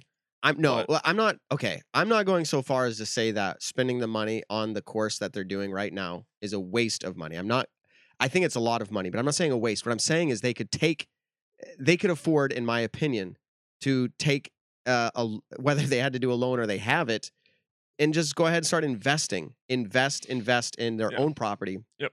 Tradition comes up. We're seeing that in the comments. Uh, people think I'm getting really worked up right now, and I'll tell you what, I'm a passionate opinion speaker, and um, I think that here's, I guess my point is, I see tradition, and people who know me personally know that Matt's like throw tradition out the door. That's not quite it. Yeah. I just say I like tradition, but only if it serves a real purpose. Mhm. And that purpose can be, and I saw somebody write this, it's important for the sport to have a Mhm. tradition, a long-standing tradition. Agreed. I can buy into that. But is it that important where at this point in the history of the sport when now it's literally just like it's starting to blow up? Is it now or never? In 20 years, are we going to look back and be like, why is that place like on this venue with like Yeah. ropes and like Yeah. it's so people might eh, maybe it'll always stick as like nostalgic Mhm. and it's awesome. Maybe Yeah. that will be. I mean, there's definitely nothing wrong with playing a course that's wide open like that. And I, you know, I think there are times where certain areas where they've put the ropes haven't been in the best places. Like sometimes it's kind of overkill, but for the most part, you know, it's not a terrible course. The holes are fun. You know, from the times that I've played it, I know some pros don't care for it at all. Some pros just want to play in the woods the whole time. But I think disc golf is going to get to a point to where we are playing more open courses and the fact that open courses are the most spectator friendly. And if we're trying to grow the sport, especially at the professional level when it comes to spectators live in person, then yeah, open courses are going to do a lot better than what we normally do. So could I see more courses and more tournaments slowly transitioning to that style? I mean, look at the Santa Cruz, the Masters Cup. For years and years and years, they only played De La Vega disc golf course. And then now they added that golf course into it to where De La Vega is awful for spectators, it looks like. Now the golf course, everyone can go to it. It's wide open. So My, I don't know. There's I there's just still hella think- tradition out there that I feel like would be hard. To, why exactly? Like you said earlier, why would Innova want to do something different at this point? I don't know. I don't know. I and some people think that I'm passionately like bothered by this. I can throw on the antagonist play real quickly here, and that's not saying I don't I don't ha- see a good argument there because here's the deal. Um, DD spent, and I think the numbers were in let's say close to one hundred and fifty thousand dollars for CBS coverage. If I know that's an investment in commercial for their company, but like these companies, I feel like they could hire a designer and buy a piece of property. I'll say it again. And why doesn't somebody now Todd Rainwater, the owner of um, the disc golf pro tour, okay, a lot of money in that that guy's pockets or wherever he stores it. um, he could do it, and in fact, he did do it on Nantucket, the island where Mhm. all the millionaires and billionaires live. Um, he did invest and put a course in. I'm saying, why don't more people the the people who have the funds put it in design courses specifically for disc golf amazing venues. I'm not saying go do your typical venue i'm saying do the whole um uh why am i having a brain freeze? The course designer uh John. yes thank you John john. Houck. i'm sorry john. Why don't you have someone like him? Did you ever go up and play hillcrest up in pei amazing venue grass fairways through the woods. Um it's just anyways I- i'll get off of that. So here's here's where we're jumping nick. We're just gonna wrap that up people are saying there's violins playing in the background and all that i, I enjoy i enjoy the humor tonight Yeah. everybody um so okay disc golf pro tour championship thoughts kevin jones eh, what spoiler Kevin- Spoiler, oh my gosh. kevin jones and Yeah, hailey king take it down Sports. we already knew hailey king took it down Yeah. we, we brought her in tonight We kind of spoiled that. so here were the final four mpo jones dickerson heimberg hannum did you have these guys did you do the the grip six pick or whatever it was I didn't. I wish I did, but I didn't get to do it. I I mean, Jones, Dickerson, Heimberg. So three out of four, I would have said yeah. Austin Hannum was that dark horse who just played great and snuck right in there, and it was super cool to see because he's a fellow discraft guy and he's also a super cool dude. Um, so yeah, that was cool seeing him on the final round. Yeah, real quick in- interjection here. I saw a live comment says Nick and Matt should have uh, CK. I'm assuming he means Chuck Kennedy on the show. Go back and look at about episode, Episode six. six or seven? Yeah, Yeah, uh, we did have him on the show. Go so go check that out. Awesome show. Yeah. All right. So one of Uh, our longer ones too. one of our longer ones and in depth on the rating system. Mhm. So I did not have those guys in my top pick. I did have McBeth. I had Wysocki. I think I had Eagle and Calvin. I might have had Dickerson in there. I don't remember, but it wasn't this top. Dickerson, I would have put into it only in the sense that he's back to back champion for the event. So definitely, obviously, he knows how to play Hornet's Nest, and so that's a definitely safe pick. If I had done the thing, I would have um I would have picked Paul. Eagle, I probably wouldn't have picked for this tournament. Um, KJ has been kind of hit or miss this year at tournaments. I might have picked him though. Um, Heimberg, I probably so I probably would have definitely picked Paul and Heimberg, and then my other two picks would have been two random people. Yeah. Well, I I- I just thought this format was interesting. We're Mhm. going to talk a little bit about the format, but before we do that, let's talk about the FPO, the top four, final four, where King, Pierce, Allen, and Fajkus. Mhm. Okay, and if we go to the MPO, we say Hannum was kind of like the uh, underdog The that made horse. it in, dark Yeah. horse, and then Fajkus Lisa, more the underdog, dark Mhm. horse to make it I in. would say so.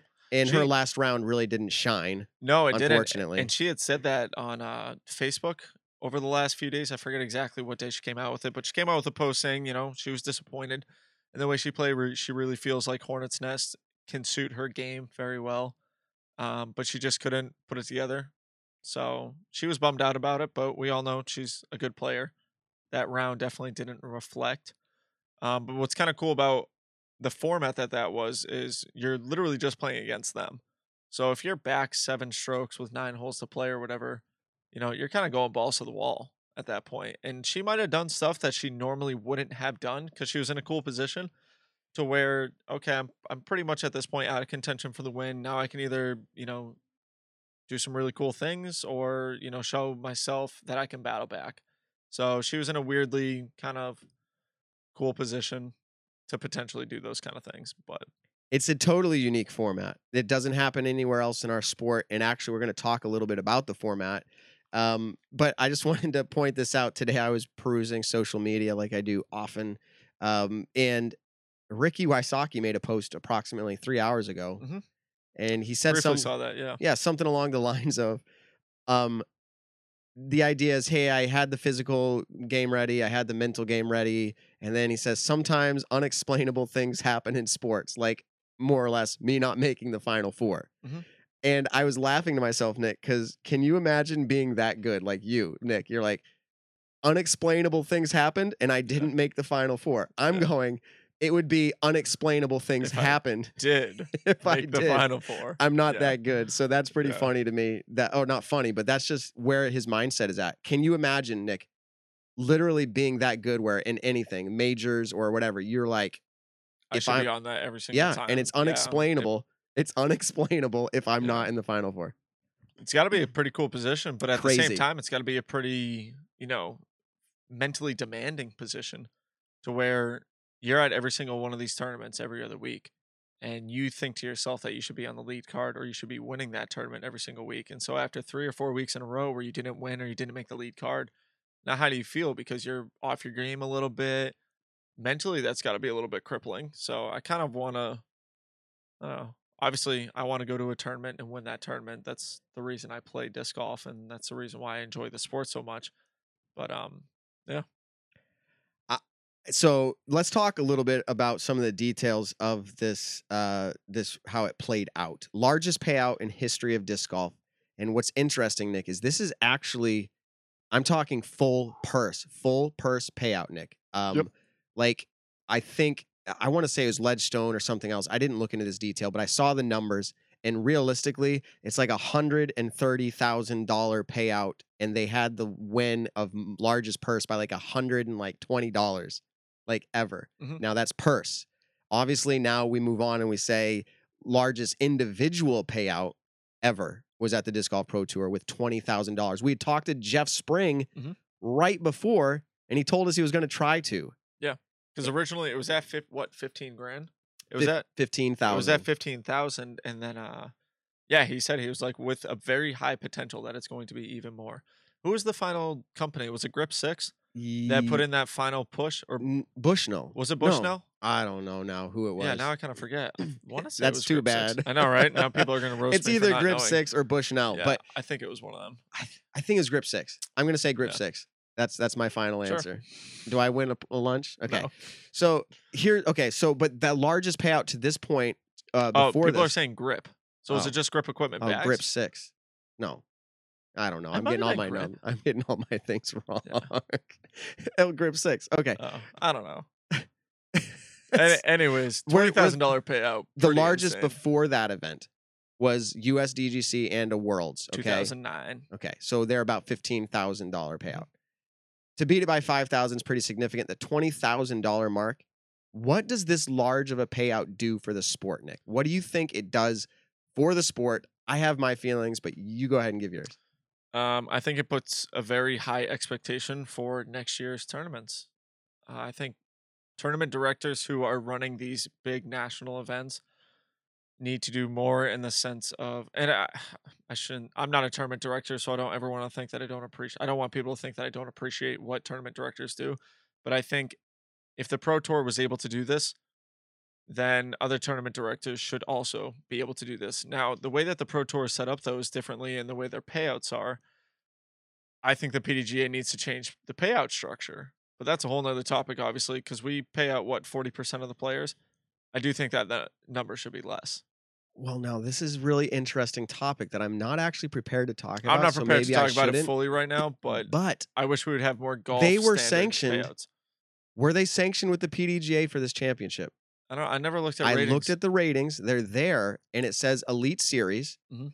My question would be: Did the Disc Golf Pro Tour actually meet the guidelines? Because each round paid out significant amount, or was it not an actual sanctioned tournament? But the PDGA wants it on their their list. I don't the know. PDGA might put it on their list, but I don't know. Maybe the ratings won't count in a future time once everything. They do show up in the an- rating histories. You Like, can see it in the up. rating history because, like, it's been like that for USDGC in the years that those ratings didn't count. You can still see what the player shot as a rating, Hmm.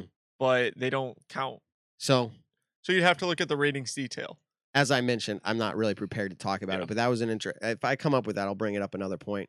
But this large of a payout, it's going to be on ESPN. That's kind of I'm kind of jumping ahead here a little bit before we do that, but it's going to be on ESPN. Do you think it's like better for the sport to show that like, hey, there's a twenty thousand dollar prize for first, ten for second? Like, does Yeah. that what does that do? I think that sounds more appealing than saying, "Hey, yeah, the winner at this national tour event won four thousand dollars." Like, I it's it's funny. I've told so many people, like, you know, I got a cousin who, you know, kind of laughs at me with my disc golf life and everything, but he does it in a joking way. Yeah. and he asked me, you know, what's one of these guys win at a tournament? You know, say Maple Hill. I always use that as kind of a reference, but the MVP Open, you know, top player won four or five grand to win the tournament. To win a pro tour event, they made four or five grand. So it was kind of like, I don't want to say laughable because it is good money. Don't get me wrong, it is good money. and if you are consistent, I'll take it. if you yeah, if you're consistent to where you can win that a couple times a year, then yeah, that's that's okay money for you. But at the same time, there are a pretty good amount of people that can work full time doing a different type of job. Obviously, disc golf's incredible. I, people would kill to be able to do that full time. But there are people who can make a better living, like say working construction or working, uh, you know, at some sort of different job. So when you when you say now the winner to the Pro Tour finale won twenty thousand dollars, then yeah, that actually that can kind of turn heads. I would feel like. I just watched uh, again. I watch a lot of stuff on YouTube, and I know that's one of the largest platforms for viewing content uh, like this. Um, I was watching some. I- It was like uh, like I don't know the wording for it. It was some type of like cycle cyclocross where these players were hitting jumps and doing tricks, and it was really cool. It was a, it Mhm. was a live production. And I was trying to take in because it seemed on a similar playing field to the production value of a disc golf tournament and their top prizes were going to be $25,000 and whatever it was for second and third. But I was like, man, we're finally getting closer to where even bicycling, which is a huge sport, um, we're getting on the same playing field as that. And it actually seems respectable to where in the sport, if you say, I can win 20,000, I think if we get to $25,000, that'll be huge. Um, but like, as you said, and I think this is really important to take away, Nick, other tournaments now are going to be dwarfed. Like, Yeah. it's going to be like, oh, come to my event, you can win three thousand dollars. Now, I'm not talking about the local B's and C's. Yeah. I'm talking about like We're national talking tours or national tour, touring, touring events. Yeah, this is definitely not to the C tiers, the B tiers, and the A tier tournament directors. A tiers, I think, should obviously have a special requirement. B tier, same thing. It's got to be, I think, at least seven hundred fifty dollars out of cash. But we're not talking about C tier and B tier tournament directors at all in this conversation. If you do a lot for your tournaments, you know, wherever you go, that's incredible. And kudos to you. I'm glad you're doing that year after year. But for touring disc golf events, yeah. And what's going to be crazy is that I wouldn't be surprised if next year it's twenty five thousand dollars. Right. But imagine the next major now that comes up and they're like, we're giving away $8,000. It's like, you're a major. And all of a sudden, the Disc Golf Pro Tour just stepped the game up and making everybody else look bad. Well, take a look at USDGC. For the last ten years, their payouts have been pretty stagnant to where it's, you know, ten thousand this year, nine thousand this year, twelve thousand this year, eleven thousand this year. It's like, how is it ever less than the next year? Like, usually tournament entries increase. You know, where and that and that's every tournament. Same thing with Worlds. I know Worlds changes courses, Worlds changes tournament directors and everything like that, but eh, I feel like we're at a point where for a touring level event, you're obviously you're pretty much going to fill up your event. So there's no issue with getting the people there. It's how are you how is the payout less than the year prior? So You know? I want I agree. I want to give a shout out to this live comment because I think this is excellent point. Mark Murphy, live commenter, bigger purses drive people to practice harder and earn their keep as a player, not a sponsored athlete. I want to take a second to let that soak in because imagine this, Nick. If you could be good enough to go and play that event and win it, as Hailey King just said, $20,000 changes her whole next year touring schedule plans. If you can go and win an event, granted, maybe the sponsorships are getting you there and you don't want to just throw them in the dust. But the Yeah. point is, if the sport gets to this place where imagine there was a $20,000 prize or even a $10,000 prize every other week and you were competing at a high level, you could just go and you could learn, you could earn your living. Mhm. It's going to be a different sport. It's on its way. Thank you, Disc Golf Pro Tour. Yeah. Yeah, hundred percent. I just believe it. Huge that. shout out to everyone on the Disc Golf Pro Tour. And Everyone who makes that that People wonder where the money comes from. I told you there's daddy big bucks or whatever you want to call them backing it. But, But I the think staff is doing insane Yes. with the when I say that, yeah. I, I don't mean to undermine. I think Todd obviously fronted a huge portion of it. He bought it. Able, yeah, exactly. and he was able to put things in motion that weren't in motion before, that was not in motion Yes. before. But that also now it's self-sustaining. Yeah, but now you have Jeff Spring. You have all these different people who are just so gun ho to make this bigger and better that uh, I honestly, like I said, I wouldn't be surprised if it's a twenty five thousand dollar finish next year. And someone else, some other newcomer into the sport, might win that. And then yeah, their next year of touring has completely changed. You know, there are people where, you know, you could win a thousand dollars at an event, and that saves your butt you know, because that gives you another two or three weeks of touring. And then you go to that next event, you win another 500 bucks. Okay, now you got a week or two more of touring. That's how a lot of disc golfers are living right now, to where cashing at events is the most important thing in their game right now. So to go to an event and potentially win 20,000, 10,000, 5,000 or 3,800, whatever it was, that's huge. You know, it's not huge compared to other sports. I understand that, but it's beyond huge in disc golf.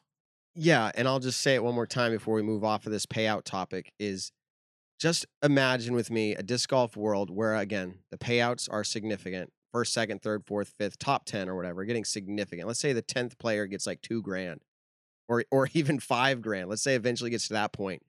You know what it does? It makes the players who could win compete as hard as they can because Mhm. they want that. Mhm. And you know what else it does? It inspires those who are on the fringe going, I can go for this and win a big payout. And they're going to try harder. And you're going to bring the whole sport up with it. Yeah.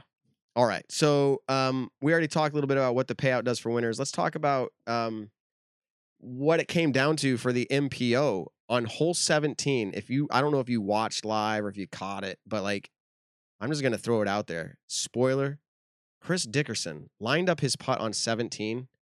I don't remember if it was for bogey or birdie. not, For but it- okay. But it was to, I think, to get a To stroke. get, it was to gain a stroke, yeah. Okay. And he misses uh probably 20 foot, maybe maybe less, maybe a little more. It's right there. it. 20 feet. Yeah, Yeah. literal. Yeah. Air, air ball. Like n- Wide right, wide right. Like, It was kind of like, bro, what what was that?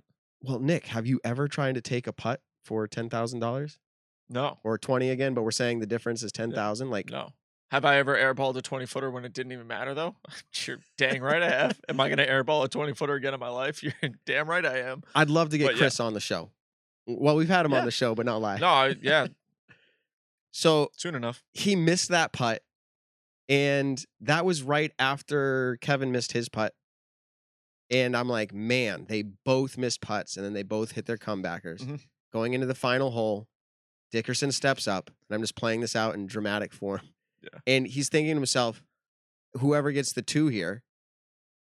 Pretty much wins. Oh wait, oh They man, I'm having brain freeze. They, were tied. Yeah. Yeah, they were tied. And he's like, I'm just gonna put it there. But you know what the mistake is? Is exactly what he did. That corner that sticks out on hole 18. Yep. You're gonna try to go for it and you're gonna do it. If you're you- gonna cook if it over. Turn it over, or if you grip lock it just a little bit, then yeah, you are stuck in jail. What kind of an advantage do you give Kevin Jones to be throwing second on that card being tied? Huge advantage. See, it's so funny because like we do a lot of match play, and it's funny. There are times where I'm like, oh yeah, I want that guy to go first, or yeah, I want to go first on this one.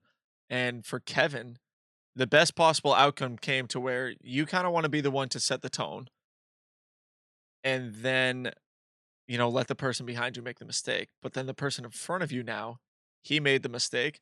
So Kevin's like, oh, I'm just gonna take old trusty that red D two, I think it is throw it on a hyzer, let it flip up to flat, get as close as I can to the basket. Doesn't matter if you're 50, 40, 30 short of it, because more than likely, if you get a three on it, you're going to a playoff, more than likely, because Chris might be able to get out. But now Chris has a chance for bogey.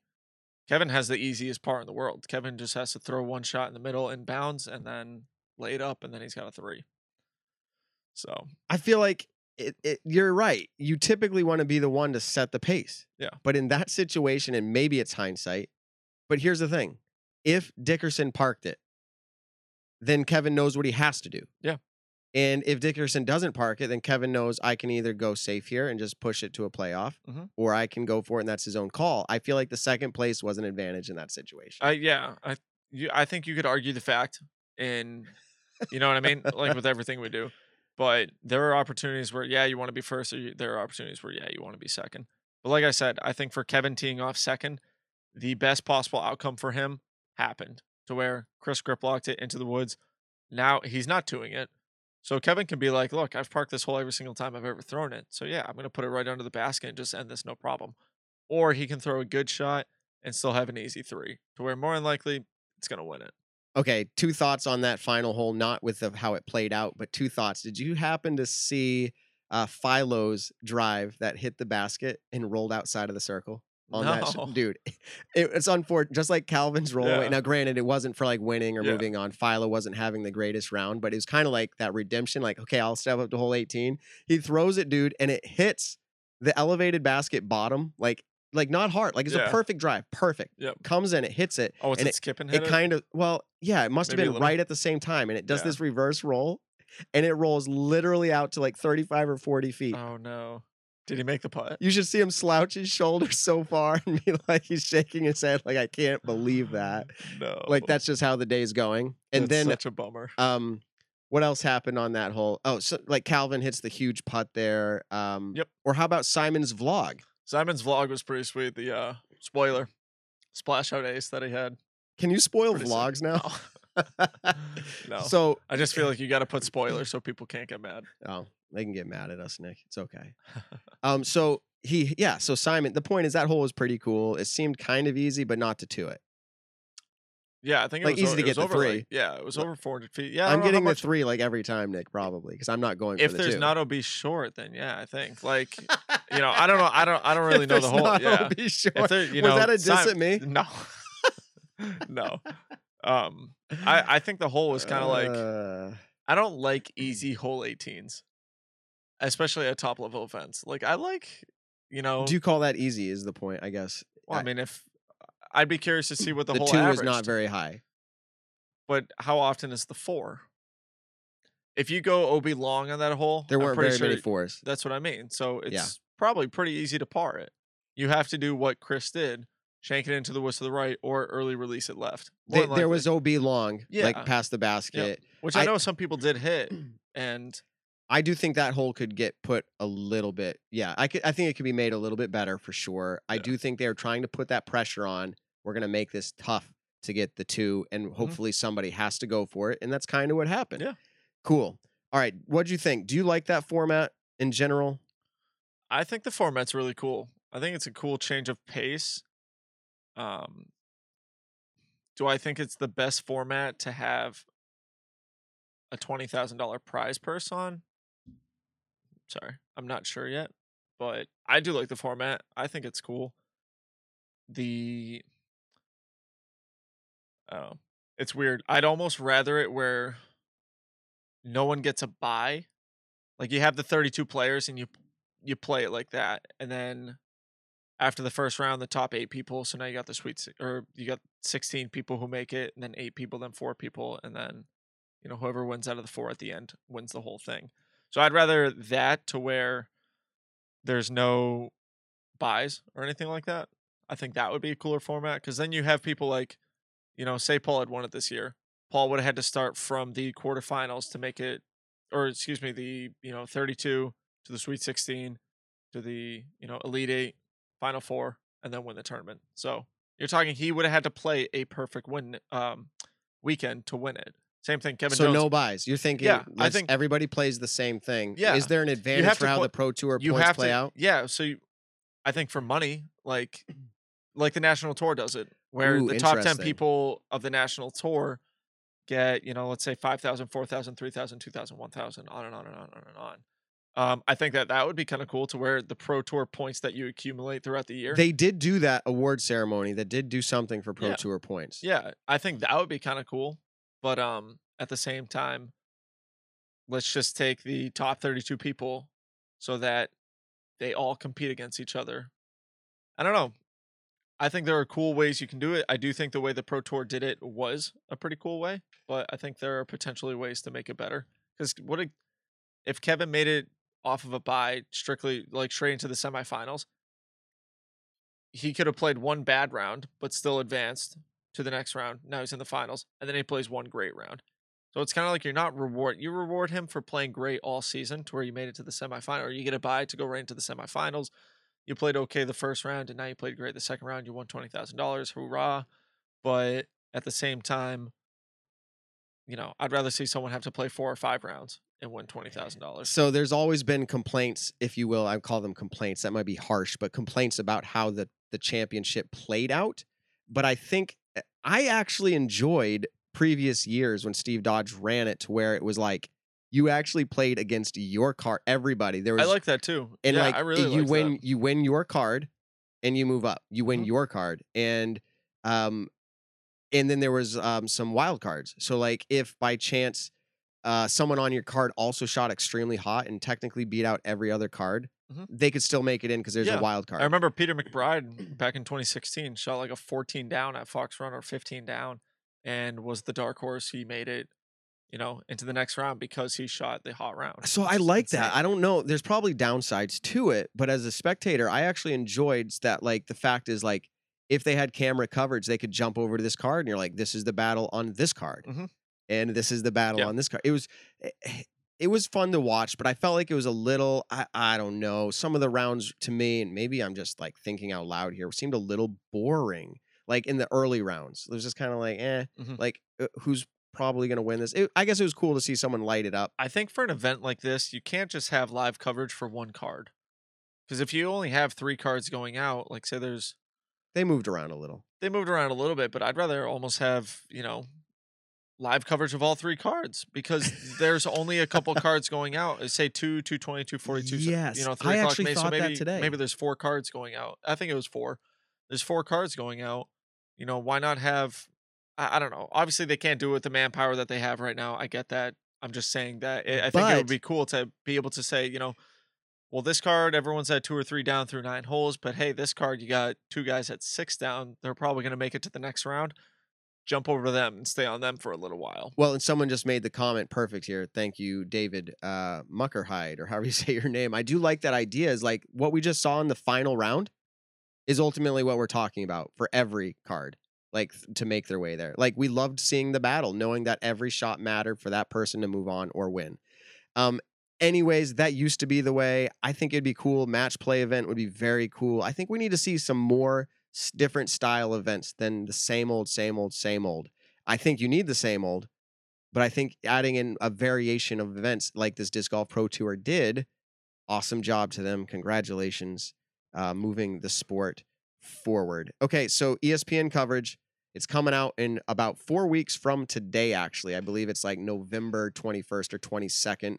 Oh, Be on the lookout for that. Nick, this is not ESPN the Ocho. this is E ESPN2, The actually actual- yeah. actual ESPN. Like, that's a big deal. Uh, I feel like I'm stupid to ask this, but like, we're talking like actual cable TV, not online streaming, like E ESPN2. Mhm. And they're going to do equitable coverage. That means the women are going to get the same amount of time as the men. Both final rounds will play out, interviews, stories. Yep. Um, uh, Mahmood, the guy who used to work at ESPN, Yep. come to disc golf. He's from Connecticut, up near where we are Mhm. works for the Disc Golf Pro Tour, had that connection, got it going. And now, guess what? You read enough about this, and, and Jeff even mentioned it. We did not pay for this. Like, yeah, the payouts and all that, but like, we did not pay to get on ESPN. Yeah. Like, had to happen with CBS. Mhm. Just real quick, what what do you think the DD guys are like saying to themselves when this happened? They're like, "Are you kidding me?" But at the same time, DD sparked up something that's never been done in disc golf before, so I don't think they can really kind of like hang their head on that. But, No. uh, And yeah, they're like, they're yeah, like, couldn't have this flip flop the other way? yeah, no kidding. Uh, But no, you're right. It inspired it. In fact, yeah, uh, CBS was in negotiations again, to saying, try to get "Hey, we like that. You guys want to pay to have more on our show?" yeah, And- exactly. And they're like, "Eh, not really." And then ESPN came in and said, "We'll actually, we'll put you on the Ocho." And my understanding is Jeff Spring, uh, or the Disc Golf Pro Tour, I should say, said, mm, "No, we don't want the Ocho. We think we're ready for uh, ESPN, the the real deal." And um, so that is how it went. Mhm. Um, we, we're going to get to that super chat in just a second here. I just wanted to wrap that up. It's going to be a two hour segment on ESPN. And I did not hear any outrage, Nick. Zero outrage over this being on TV. You know, that just tells me the CBS coverage where that outrage came from earlier, and we said this in our first show. Yeah. It came from the fact that people were being restricted from watching it on YouTube. Mhm. So, people, we're happy. I think you're happy. Yeah. ESPN. So it's gonna it's gonna keep getting better. give a shout out to our super chat there. Nate Jones, thank you for the five dollars. We really appreciate it. Um, tell me why you would rather have a tour finale that is a different format than what we see all year. I don't think it represents the sport very well. Um, see, I like your conversation. I like where that's heading, but at the same time, I think to have a different style tournament is kind of cool. Like in golf, they do. Is it the uh, the President's Cup where you have the foreign team versus Team USA. It's kind of a different type of major that happens throughout the year. You know, doubles, match play, and everything like that. It's just kind of a change of pace. And so, yeah, maybe it doesn't represent how we play disc golf to the fullest extent. I understand that. But I do think the format's kind of cool where you're rewarding the best players on the tour and you're putting them into a championship style bracket to where they still need to play a good round of disc golf in order to advance. So I don't I don't really think there's anything wrong when it comes to that sense. But um Why why Yeah. Nate, if you if you're still there and we're gonna talk about it anyways, but why do you think it doesn't represent the sport well to have a different finale? And here's the other thing. Let's be clear. The Disc Golf Pro Tour is a private entity. Mhm. Private. I know we're saying tour finale and we're saying like this is the sports tour finale, but it's not the sports tour finale. Now, is the Disc Golf Pro Tour a big part of the scene right now? For sure. And I think they're pushing the sport to the next level. And so I- don't want to get Yeah. too hung up on that point, but the point is, it is a private entity. Um, they definitely, well, yeah, I don't know. The format of how players are knocked out, let's say like March Madness or something, that's different than all year. You don't usually lose one and you're out.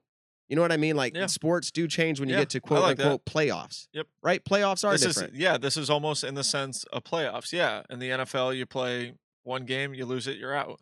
In the NBA, you play a best of seven series. So yeah, I kind of like it. Yeah, I think you put that pretty well. It's almost like a playoff setting it's just different. ending of the year. you Yeah. play your round and maybe you make it on and maybe you don't. Yeah. It- it's Was eh, it- it, Nate? it's right? exciting. Yeah, it was Nate. I don't see any comments there. Some people are talking about it. We're getting really close to the end here, Nick, and surprisingly, we haven't hit the long portion of our show yet. Yeah, But well, I'm- here- I'm, going to New York tomorrow, so And I've got work. yeah. Oh, by the way, so see behind me here, I'll pull it up on screen if you're watching. I have a dude clothing banner hanging on its side right behind me. And I do virtual training, Nick, for this company at safety. I'm in safety and I'm teaching or training orientation for uh, construction line utility workers. And by chance, we had a group of Australians get on. I say by chance, they were invited into this orientation I was doing, uh, Australians. And it was like three in the morning for them. And it was like two in the afternoon for me or one in the afternoon. And I was like, hey, look at this. This is from Australia, down under disc golf evolution, dude clothing. And uh, it was pretty funny to hear all their accents talking about disc golf. Hey, disc Nice. golf. I don't I don't know how they do their accents, but Yeah, no, that's pretty sweet though. grill some shrimp on the bobby. Yeah, So, anyways, I love how that's everyone's like low key thing to say about Australians is put shrimp on the Barbie. It's crikey. yeah, exactly. I've, uh, yeah. they're- You If know I, what they if said? I think of Australia, I think of Steve Irwin. Uh, always. um they had i don't know they had I'm not getting into their slang right now but uh players that deserve to be in the conversation for player of the year we don't need to make this into a huge topic because it's not our decision but i think because we're at the end of the year nick the end of the disc golf season it's worth talking about who would be your like top four and maybe like honorable mention like you think they played as the best the top four and then maybe say here's who i think number one is Hmm. For player of the year, So just go ahead and give us like top four, no no specific order. Just like top four. say some names. Okay, we'll say Chris Dickerson, Calvin Heimburg, Paul McBeth, Eagle McMahon. Okay. I'll say those four. Okay. And do you have your who you it's weird because I think like the number five would easily be Kevin Jones. Mm. So I think I could potentially take out Chris for Kevin, but Chris just won a major, so it's kind of hard. Yeah. What do we call that? It's Paul was on our show. What's that Yeah. called? Recency bias. Exactly. yeah, Yeah, I know, right? He just won, so Yeah. now he's the best. But Chris also had multiple like great finishes throughout the year, averaged pretty well at pro tour events and everything like that. Like um same thing with Calvin. Calvin had great events. Eagle had multiple pro tour wins. Paul had multiple pro tour wins, but neither Paul or Eagle came out with a big win. But then Calvin didn't either. Then Chris Dickerson did. So it's kind of like you have to average everyone out.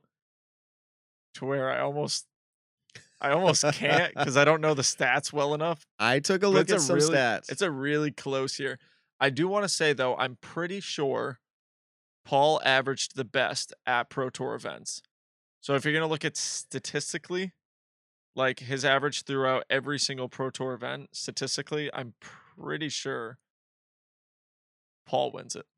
Yeah. So if you want to look at the stats, uh, our friends over at Ultiworld wrote up some nice things, and so you can see Elite Series is our disc golf pro tour, and Paul has two wins, Calvin Heimburg has two wins, Eagle has two wins, Kevin Jones has two wins.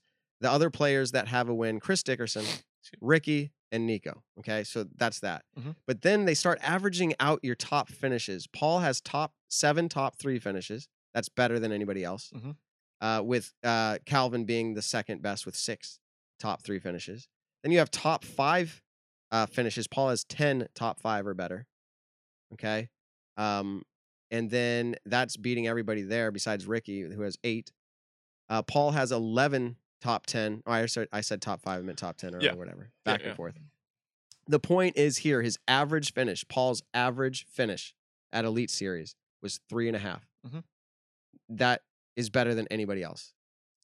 Um, at USDGC, he finished fifth, and that's kind of like, can we just say when you finish fifth at a major, that should not be like, oh, Paul didn't play that good. Yeah, no kidding. Like, right? that's but For incredible. people to say like Paul finished fifth at USDGC, oh, he's done. He's washed up. But Like this- that, that's just how people think of Paul. But this is exactly worth talking about because I think that Paul is the player of the year. I, yeah, I agree with that too. There's, I don't think there's any. 'Cause ar- they There's only- arguments to be made that like some players had amazing pushes, Mhm.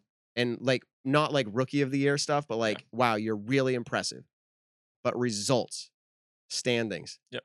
I think Paul McBeth wins it, and for people to say, well, it's not as good as 2015 or whatever it was, right? What was his? be- What was his really good? year? 2015. Yeah. Yeah. You can't compare it to other. You can't yeah, y- compare this- him to him. This this year you cannot compare it to any other year. And yeah, like you said, you can't compare him to him. Like if you played better than everybody else Yeah. and st- stats show it, Yeah. then that's what it is. So, Last year he was the player of the year. This year, I think he should be deserving of the player of the year. but I will a- say, there was only one major. I will say in my head, if I had thought about it though, without seeing the stats, I would have put Calvin and Kevin Jones and Dickerson in that same conversation. Yeah. Eagle obviously is close. All these players are good, but we're talking uh, player of the year. I probably it would have been man. See, that is tough. I, don't know. I think it has to go to Paul. Kevin Jones yeah, would have been Kevin close. Kevin I have the recency bias towards because That's probably of what it is. that because of the DGPT finish. Like, you know, 25th at USDGC, average finish was a 13.4. Man, You know, he only had Chris Dickerson. two top yeah. threes, but he did have two wins. So, do, are they counting the Harmony Bends? I don't When- think so. I don't think so. So I think Chris Dickerson would have been the only one that was an actual contender Yeah. against Paul. Now, why aren't we talking about the FPO? You know why? Because there's no I don't want to say there's no debate there, but like player of the year is pretty obvious. Paige Pierce. I'm just kidding. It's pretty obvious. Like she destroyed the field majority of the time. Yeah. Um, Je- Jeff, my caddy, is not coming tomorrow. Sorry, he said no. yeah, Jeff. Just quick, just quick. and he- and Jeff actually read Yeah. my mind and commented before I even said it. Paige Pierce is player of the year for sure. Um, change my mind. Yeah, But just like we were saying with the MPO, who who would have been close to that? Who would have been there? I mean, Kat, Sarah, or Hailey. eh, Those three would have been in the conversation. Mhm. Which I think, sounds obvious. I think for kind of, you know, I think Hailey would have been the second best. I think Hailey was the second best FPO player this year. recency bias or just No, I've kind of like felt that, you know, since I met her kind of officially last year and just seeing her growth in disc golf in general. I do think, like she said, she lost how many tournaments on hole 16 this year to where it was kind of like, okay, she makes up a couple little mistakes and now she is winning those tournaments. So I do think Hailey is the second good best point. player. Good point. Just GMC personal. and all Yeah. those other things. GMC Ledgestone, she played great at Ledgestone. Nick, you got to stop making friends with all these pros because now you're like, I got to pick Paul, I got to pick Hailey, I got to. I've told Paul, I was like, look, if you're ever not in my like conversation of best player, like I'll say it. But at the same time, it, like if there's someone who I'm gonna confidently bet on to win a tournament, unless Paul breaks his back, I'm gonna bet on Paul. You know, So, moving along, this is our Yeah. transition. Did you watch Simon's vlog on the putters ranked? Like no, I, 30 I haven't ranked? watched that one yet, but I did I did hear about it. And I think the funniest thing about it was because Uh, Eagle proclaimed himself of being the best putter in the world, and then I proceeded to watch him four putt oh, on a hole at the Didn't DGPT he make a finale. and comment then- on that? Yeah, and he said he was like, "That's you know pretty much my fault for." That- Saying, proclaiming that I'm the best putter in the world. Or, This is what you get for proclaiming you're the best putter in the world. And honestly, that had me dying. Yes, it, it was totally funny. I, Oh. I'm trying to see if I can find it here. If if what he said. Um, uh, I don't want to waste everybody's time yeah, here. This is what you find get when you say you're the best putter in the world. Jokes Yeah. aside, this reminds me of 2018 Wintertime Open on the Mount Hole where I went from birdie to a six to completely completely ruin my chances at winning. I learned from it, practice, and got better. Observe your failures and learn from them. Even now, I'm just I'm watching the video at the same time, and like, so it uh, was funny. You got to go watch that vlog because he's like, was. he's like, he's like, Yeah. if I, if I, can I say it? Can I say it? He's like, I pick me. I Yeah. pick me. and like that's cool. I think the confidence level was awesome out of him. Um, but that is an interesting question. If you watch it out, and we're giving a shout out to Simon. Simon, we love you. We'll have you on the show here in another eight episodes, Yeah, or whenever you want to come in. Yeah. But like, um, the, he rated him, and they're like, "Where do you put Paul? Where do you put Paul? Is he the best putter in the world this year? Who? And then who's better than him? Well, wasn't that kind of their argument? Was this year? It's yes, not that was Eagles. suit? That was Eagles. But Yeah. here's but here's Simon's take. You ready? Who would? And you said this. This is what reminded me of it. Who would you bet your life on if you had to say, "Okay, I'm betting my life on this"? Is it who's gonna take the putt for me? A 40 foot putt. right now, Hailey King. I'm just kidding, Paul McBeth. Yeah. Paul's clutch, and so they ended up making an own. Go watch uh, yeah, go- go, go watch 2014 Worlds in the playoff. Just watch the countless clutch putts that he But hits. even this year, cl- Yeah. like I just feel like Yeah. put him in a Hole clutch situation, DDO. bro. You're playing Yeah. for my life. yeah, exactly. That'd be pretty scary. Bro, if you miss this, I die. That'd be a pretty Yeah. scary moment. All right, finally wrapping it up. Final topic, and we don't need to spend a lot of time on it, but we do think it's fun to talk about. Eagle, Eagle McMahon again. Eagle, I was going to invite you on the show tonight, Just because we had so much to talk but then I had seen him say like, "I'm taking a break from social media," and I didn't want to. Eh, he he probably would have came. good on. for him. But Circle One, here's what he wrote in one of his recent posts Circle One, the 10 meter circle ceases to exist. As in, this is his idea. That means Circle One is stretched out to Circle Two's distance, so no more jump putting within 20 meters. This would piss a lot of people off, but could bring long term positives. I think that it could make foot fault calls easier. Plus, some people will say that this is pointless, but it would lower circle one putting percentages. Yes, I don't care about that. Percentages don't really matter, in my Yeah. opinion. Look at circle two then. But, anyways, so hypothetically, if someone was putting 75% in circle one in the fantasy 20 meter circle, he's saying, that person could be more easily recognized as the best putter since the margins would be greater. but my point is then then take circle two as your stance if that's what you care about the mm-hmm. percentages. But he goes, let me know what you think. Don't take anything too seriously. I just wanted to start some discussions on some new ideas since the sport is growing so fast at the moment and getting on major networks. I think it's time to embrace change sooner than later before the old way gets too, Too grandfathered Yeah, too grandfathered in. Yeah. So let me give you my take on this, Nick. My response, and then I want yours is if you had no circle one, but circle one was technically what circle two is Yeah. now. Okay, so just move it back. Yeah. I think that's actually an incredible idea because it doesn't change the sport per se. Everyone goes make smaller baskets, bullseye baskets, make it harder to putt. I think making it harder to putt would say make circle one, circle two. You have to stand still, demonstrate balance, as they say. Mhm. No jump putting. Um, it makes it too easy to do a little jump layup. You know what I mean? When you're out, that's like way too easy. To actually Yeah. have to do a throw or a putt would make it a little bit harder. I think um, it would really it would let the better players shine um, hitting the bigger putts. It'd be a greater show. Uh, I actually like that idea, and I would say I don't think it's going to happen because we can just stop looking at Circle One stats. But as far as the rule changing, I don't think that's going to happen. I don't see the PDGA changing the rule. It would take some serious, Yeah. like It would take some serious convincing to actually get that to happen. But see, I like the rule to where, yeah, you would make circle one, circle two. So now your circle one is anything 60 feet, let's say 66 feet and in. But the biggest thing that I'm seeing about this, and I've seen it a lot, is people saying, "Oh, well, wouldn't it be harder?" You know, I'm just kind of reading off one of the comments. Wouldn't it be hard when asking, "Am I outside the circle?" If this or wouldn't it be harder when asking, "Am I outside the circle?" If the circle is 60 feet? And I want to say no because we had to learn it for 30 feet. Yeah. And yeah, obviously that is a closer distance, but another 30 feet to that, it's kind of you're you just get used to it to a point where you're like, yeah, no, that's definitely inside circle one. So Someone does bring up how are they going to make a perfect 20 meter circle? Too many trees, bushes near every basket. I will say this it would make the quote unquote putting area larger, but here's here why I don't think you would have to make it a perfect putting green inside of 20. It's just saying inside of 20 meters, you now have to demonstrate balance. Still keep your 10 meter quote unquote circle clear. I like that. What Keep it Russell just clear. said, yeah. So the closer you get to the basket, the easier your putt is for sure. Mhm. The 20 meter circle, we're just talking about being a rule for a stance. They can do the same way they do now, where they do the little paint lines or whatever. Like, Paint lines, flags, little, you know. I don't see Uh, the logistics of creating this 20 meter circle being the problem. I, Yeah. do, I, I do appreciate all the input here that people are giving. Um, I, I love your feedback here. I'm not right. I'm just sharing my opinion, and I share I Well- share very strongly. Doc Doc just said this Bushnell would love it, and it's so funny because I've been joking around with a bunch of friends, and uh, I was like, "Has anyone ever just Bushnelled a putt? Like, if someone says, "Hey, man, am I outside the circle?"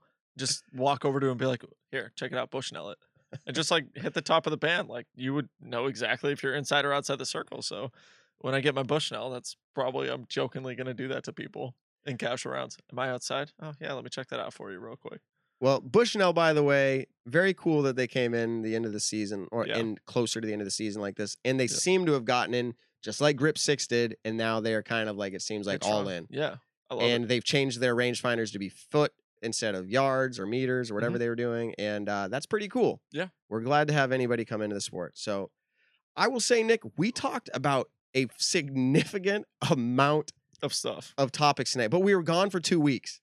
Or So we had to make it up. So this should have been a four-hour episode, is what you're saying. Yeah, Yeah, we're no, actually we're actually a little below average of what we normally Yeah. do, which is crazy. we Um, could have ended this an hour ago too. That's Nick and I are going to have conversations off air about how the show is going to proceed now that the off season is here. Um, in fact, we have not officially had this conversation, so we're not prepared to tell you. But I do foresee Nick. Correct me if you think differently. the show's ending for the winter, guys. Yeah, just there to- will totally be kidding. there will be interviews of players, whether they are national touring level or significant, interesting story local or Yep. regional. Mhm. We will do that. Uh, we will. It's a matter of frequency. There are shows, there are Yeah. podcasts who do breaks, seasons, if you will, and maybe we're going to do seasons, and we'll start up uh, season number two at X date. Yeah. Or maybe we do a time off. Nick's going to go train with Paul McBeth, right? Uh, that's the plan. I'm just throwing it out Nothing there. set in stone yet, but yeah, Paul, Paul, yeah. if you're listening, he's been crying on the inside. Just no, yeah. It's but just- it's but the point is, yeah, but the point is, you're Yeah. going to be making trips. Um, Mhm. the holidays are coming through. Yeah. It's going to be. We want to keep this frequency for our fans. We do, but at the same time, we're going to change it. We're going to make it something you look forward to when we come back for season two. But I, so my point is, we're not going away, but the frequency will change. We're going to decide what that bit. looks like. yeah. Yeah. It- We don't know yet. We honestly, we're not even sure. We the show is going to continue next week. No, Yeah, next week it's yeah, like not here. They're like crickets. Where are they? Yeah. No, uh, and we'll obviously if there is a time where like last week where we need to cancel for that week, we will let everyone know. We're, you know, totally fine with that. So, Jeff, we are going to cover TC a little bit, kind of like brief subjects on it. But um what are you up to the rest of the week? Uh well, we have Friday, which is work day for me, Mm-hmm. unfortunately. But then Saturday and Sunday, I'm gonna get in some disc golf. I think uh, Nice, Kent man. Kent Chapman here. He's in the room, and uh, or I say in the room. He's in the chat room. Yeah. He's in the room. That is who I'm getting into tee time with at Maple Hill. I'll have to report back on that. I'll have to say how one of our uh, disc golf loyal fans is out on the course. Yeah. he's a cool guy. I, I have. I have my final tournament of the year at Hyzer Creek Disc Golf Park, and I'm super excited for it. up in New York. I'm going to go see Jeff. And then actually, someone had commented very early in the show saying that they are the card that's seeing off before me. So hopefully, I'll be able to see you. I know. He's gonna come get his free lunch. Yeah, that's probably why he's coming up. He's gonna be like, dude, by the way, you owe me lunch. I'm gonna be like, crap. Someone's actually gonna take me up on that offer. But no, I'm I'm super excited. Um, I played I played Hyzer Creek years ago. I think five years ago when I was living in upstate New York. I went down and played it once, and from what I remember, it was a very very fun, very wooded with a couple open holes. Um, I'm super excited for it. Okay, so I'm going to assume that if you've made it to this part in the show, Nick, we should always wait till the end to like give away like a hundred dollar bill Yeah, or know, something, right? so people just Wait, hold, on. on, I want the hundred bucks. paying for lunch. Yeah. But no, and we're not giving away money. But like, if you've made it to this part in the show, I, I'm interested in your opinion. And if you've watched this far post live, that's cool too. I want your opinion. Um, would you be interested in uh production of Nick and me on the course, giving you extra content? Um, possibly Patreon. So, like, if you want to support us, we will give you extra content to help fill your hours and days with Mhm. uh, disc golf content. Would you be interested in that? Comment and let us know. It is You know- something we're considering. I might even play piano for you guys. Who knows? If we set up that Patreon, might play piano for them. Now, I, yeah, I think stuff. I, I think it'd be sick to do a mic'd up round. You and me, just a fun one. Someone just said, you know, mic'd up. I think that'd be really fun. I've never done it. And we are at some point when when Simon heals up enough, Mhm. we are planning to do that. Uh, me, you, him, Maple Hill. How many throws to get from hole one to hole 11's basket? and then hole eleven back to Yeah. eighteen. So I mean, if we do, would people be interested in that? We're Yeah. talking like probably Patreon. We're trying to look at ways to upgrade our microphones. I'm pretty like picky, and I'm listening to our sound and going, Yeah. man, we could sound so much better. if we, We yeah, better cameras, all Mhm. that stuff. We'd love to upgrade it. We'd try to continue to bring a good product to you. Um, but that was just tossing it out there. All right, Nick. Now we're rambling on. You ready to close out the show? yeah. Everyone, please hit the like button. Subscribe to the YouTube channel. There's still a twenty dollar gift card up for grabs if you leave an iTunes review on the podcast. Take a screenshot it, send it to the Nick and Matt show. Um, like I said, like, subscribe, tell someone you love them this week. Jeff, I'll see you tomorrow up in New York. Matt, I'll see you soon. You're awesome, Nick. Catch you guys next week. Peace out. Peace. Thanks for tuning in to the Nick and Matt Show. Be sure to check us out on your favorite social platform and to subscribe on iTunes.